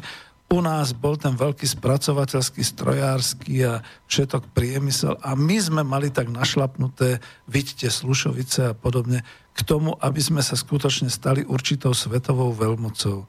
Len sme zabudli tak trošku na to, že žijeme v takom politickom, možno ako režime, alebo ako by som to povedal, kde, ktorý teda nedokázal už za nami šlapať. E, odborne by sa dalo povedať v politickej ekonómii, že zatiaľ čo výrobné síly sa rozvíjali, výrobné vzťahy, to znamená, že aj tá politika, e, žiaľ Bohu, skostnateli a neprehrala ekonomika socialistická prehrala politika. Prehralo takéto skostnatené a takéto už ako bezvýchodiskové, čo budeme robiť e, tých, tých, tých e, vedúcich predstaviteľov e, strany a vlády. O tom veľmi dobre píše napríklad práve ten pán vysoký funkcionár Ivan Knotek vo svojej knižke Kto koho zradil, pretože píše aj o tom, ako to politicky niekedy už boli, boli nezrovnalosti a ako potom aj tí mladí už boli vysoko nespokojní, napriek tomu, že asi bol najvyšší rast životnej úrovne dovtedy. No a prišla tá posledná etapa, december 1989 až apríl 1990, asanácia socializmu, alebo povedal by som demontáž socializmu. Predstaviteľ KSČ, Čálfa, ktorý teda viedol vládu národného porozumenia, potom národnej obete, Václav Klaus, ktorý e, vyhlásil doslova teda, že všetko treba zbúrať, treba asanovať socializmus, aj sa mu to podarilo. A potom naozaj ten apríl 1990, keď federálne zhromaždenie Československej socialistickej republiky prijalo zákon o premenovaní na Československú federatívnu republiku, zrušilo zákony o socializme a vytvorilo, trans, vytvorilo transformačné zákony pre uvoľnenie nielen k trhovej ekonomike, čo teda chcel už aj ten socializmus, ale vyslovene k tomu kapitalizmu. A aj Slovenská národná rada alebo Národná rada Slovenskej republiky, ktorá v apríli 1990 prijala zákon o premenovaní Slovenskej socialistickej republiky, ktorá teda vznikla už v 69. na základe federálnej ústavy na Slovenskú republiku. No a to bola bodka za socializmom, potom už nastali naozaj tie, e, ten vznik tých inštitúcií, zrazu tu boli úrady práce, kam chodili nezamestnaní, zrazu sa rušil priemysel, zrazu sa likvidovalo pomocou kuponovej privatizácie, vlny privatizácie, otvárali sa hranice, devalvovalo sa všetky takéto veci. Čiže, milí mladí priatelia, o tomto potom bude pokračovanie v tých reláciách spomienky na kapitalizmus, aby sme vedeli, že nie socializmus ekonomicky skrachoval. Ale socializmus zomrel, pretože ho už nejakým spôsobom ľudia asi vo svojich srdciach nechceli. A Nechcem to skončiť týmto akože škaredým, aj keď máme 10 minút do konca. Nechcem už telefon, ďakujem veľmi pekne. Maily teda nedošli. A ja už len poviem to, čo som dával aj, tak, taký záver dám, ako čo som dával aj do tej svojej knihy Ekonomika po kapitalizme. Ešte koncom roku 1989 mali český a slovenský národ historickú šancu posunúť ekonomické dejiny vyššie, než spadnúť do reštaurácie kapitalizmu a nastúpiť tak do vlaku, ktorý začal spomaľovať.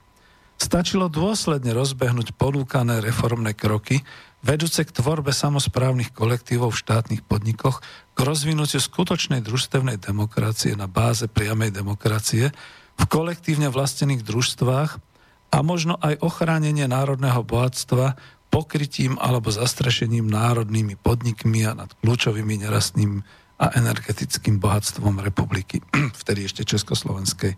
Nezabúdajme, že jeden ten svetlý príklad pretrval až do dnešných dní správneho hľadiska z obchodného hľadiska, to je národný podnik uh, Česko-Budejovický Budvar.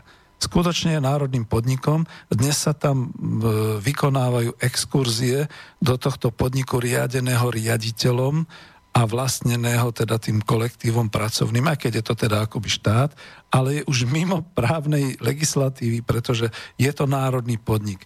Aj v angličtine je to National Corporation a nevedia, čo s ním. V tej chvíli, keby sa stal štátnym podnikom alebo súkromným, v tej chvíli by Anheuser-Busch, americká firma, urobila nepriateľské prevzatie tohto podniku. Čiže takto sa dalo chrániť ešte aj v tom 1989 až potom bolo možné otvárať ekonomiku svetu, pripustiť tvorbu spoločných podnikov, lebo veď už sa rozvíjali joint ventures, spoločné podniky, umožniť širokú národnú, medzinárodnú výrobnú a vedecko-technickú kooperáciu. Nakoniec ja som pracoval vo vedecko-technickej kooperácie socialistickej ekonomickej integrácie. To boli podniky, ktoré vyrábali tie laserové technológie. Ja som došiel domov, ne, ne, ako by som to povedal, nevediac, čo sa deje v Československu v decembri 1989 a našiel som tu úplne inú republiku. Úplne inú atmosféru a čudoval som sa, reku, chlapci, nebláznite. Práve sme porazili Američanov, práve sme porazili nemeckú firmu Trumf, ideme robiť veľkú kooperačnú zmluvu s sovietskými a NDRackými podnikmi. Otázka znela, s jakými podnikmi? Veď už tu nebude ani RVHP, už tu nebude ani socializmus. Čo blbneš? Ako, tak, tak to človeka potom tak trošku zarazilo. No a úplne ten záver. Peter Drucker povedal vo svojej knižke Postkapitalistická spoločnosť, ktorú mimochodom písal práve v čase, keď sa rúcal Berlínsky múr, že nové generácie, generácie, ktoré nastúpia na naše miesta, a, nenastúpia, lebo naše miesta zanikli, ktoré nastúpia na naše miesta v hospodárskom živote a v spoločenskom živote, nebudú vôbec rozumieť tej našej dobe, e, tomu, čo sme prežili. Nebudú rozumieť našim rečiam, našim spomienkam, pretože budú žiť ale úplne diametrálne odlišný život. Tak sa aj stalo. Lebo tie naše vzory z minulosti, o ktorých som spomínal, národný podnik, družstva, všetky takéto veci, to sú len z nedávnej minulosti, 30 rokov, čo je to v histórii. Dnes sa nám to všetko zdá rovnako nedosiahnutelné ako kozmické lety do iných galaxií. To ešte ľudstvo nezvláda, kozmické lety do iných galaxií. A nám sa zdá byť rovnako nemožné, že nejaký socializmus tu bol, že tu bola nejaká socialistická ekonomika, že sa tu hlavným hodnotám venovalo rodina, vlastenectvo, práca a všetky takéto veci. Ale vtedy to bola naša hospodárska a sociálna realita. Tá sa už vrátiť nedá. Vymenili sa generácie, dokonca ani politicky to nevyzerá tak, že by sa dalo vrátiť.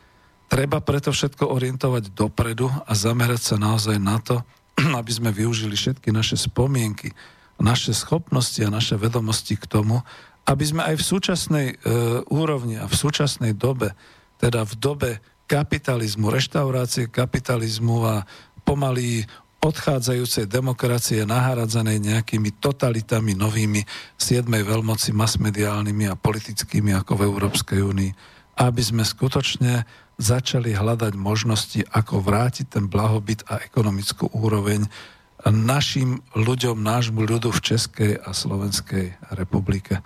Ja už neviem, čo povedať na záver, lebo je na čom stávať a všeli, čo by sa dalo povedať. A určite verím, že toto nebola asi posledná relácia, pretože veľmi, veľmi verím, že zrazu príde niekto, kto povie, vieš čo, a ja chcem spomínať. Ja poviem niečo o svojich rodičoch, ja poviem niečo o tom, ako som to ja robil. A budú to kladné spomienky a budú pekné.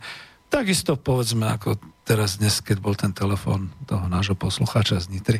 Veľmi pekne vám ďakujem a na záver dám pesničku. Ja som ekonóm, čiže ja tú babetu beriem ako projektsportnú orientáciu Československa.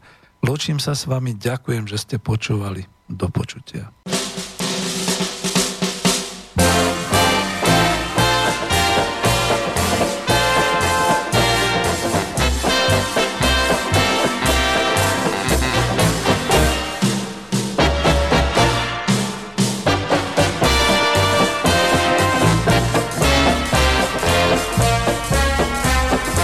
Babeta šla do světa a krk za to dá. Že ta babeta je popleta, vždyť já a zůstal sám. Ona asi netuší, že mě solo neskuší a že bez ní se tu hloupě pletu. Chyťte tu babetu, ať je tu se mnou. Babeta šla do světa, já říkám, tak ať seš plnoletá, běž do světa a pak se zpátky vrať. Denně až se začne zpívat, budu vzpomínat a zpívat, jak ta babeta šla do světa a jak mám tu babetu rád. Babeta, až se zpátky vrátí, pozná, že chybila a bude chtít mě vyplnit, co když si slíbila.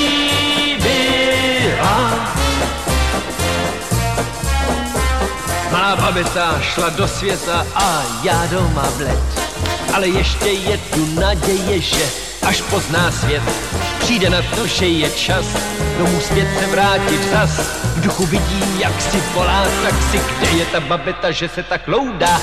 Známe tuhle tu babetu a krk za to dá že se do léta ta babeta zas ráda vrátí k nám. Denně až se začne smívat, budu vzpomínat a zpívat, jak ta babeta šla do světa a jak mám tu babetu rád. Babeta, až se zpátky vrátí, pozná, že chybila a bude chtít je vyplnit, co když si slíbila, co když si slíbila. Malá babeta šla do světa a tak jsem tu sám. Mě tu nechala, jak spěchala a já nevím kam. Koupil jsem si v kiosku prvotřídní rákosku a mě můj ty bože baví to, že není ta babeta, že bude byta. Babeta šla do světa a vrátí se zpět. Možná za sedm, možná za osm, anebo za padesát let. Já však čekat budu stále a zpívat si budu dále. Jak ta babeta šla do světa a že zpátky vrátí se hned. Babeta, až se zpátky vrátí, pozná, že chybila a bude chtít mě vyplnit, co když si slíbila,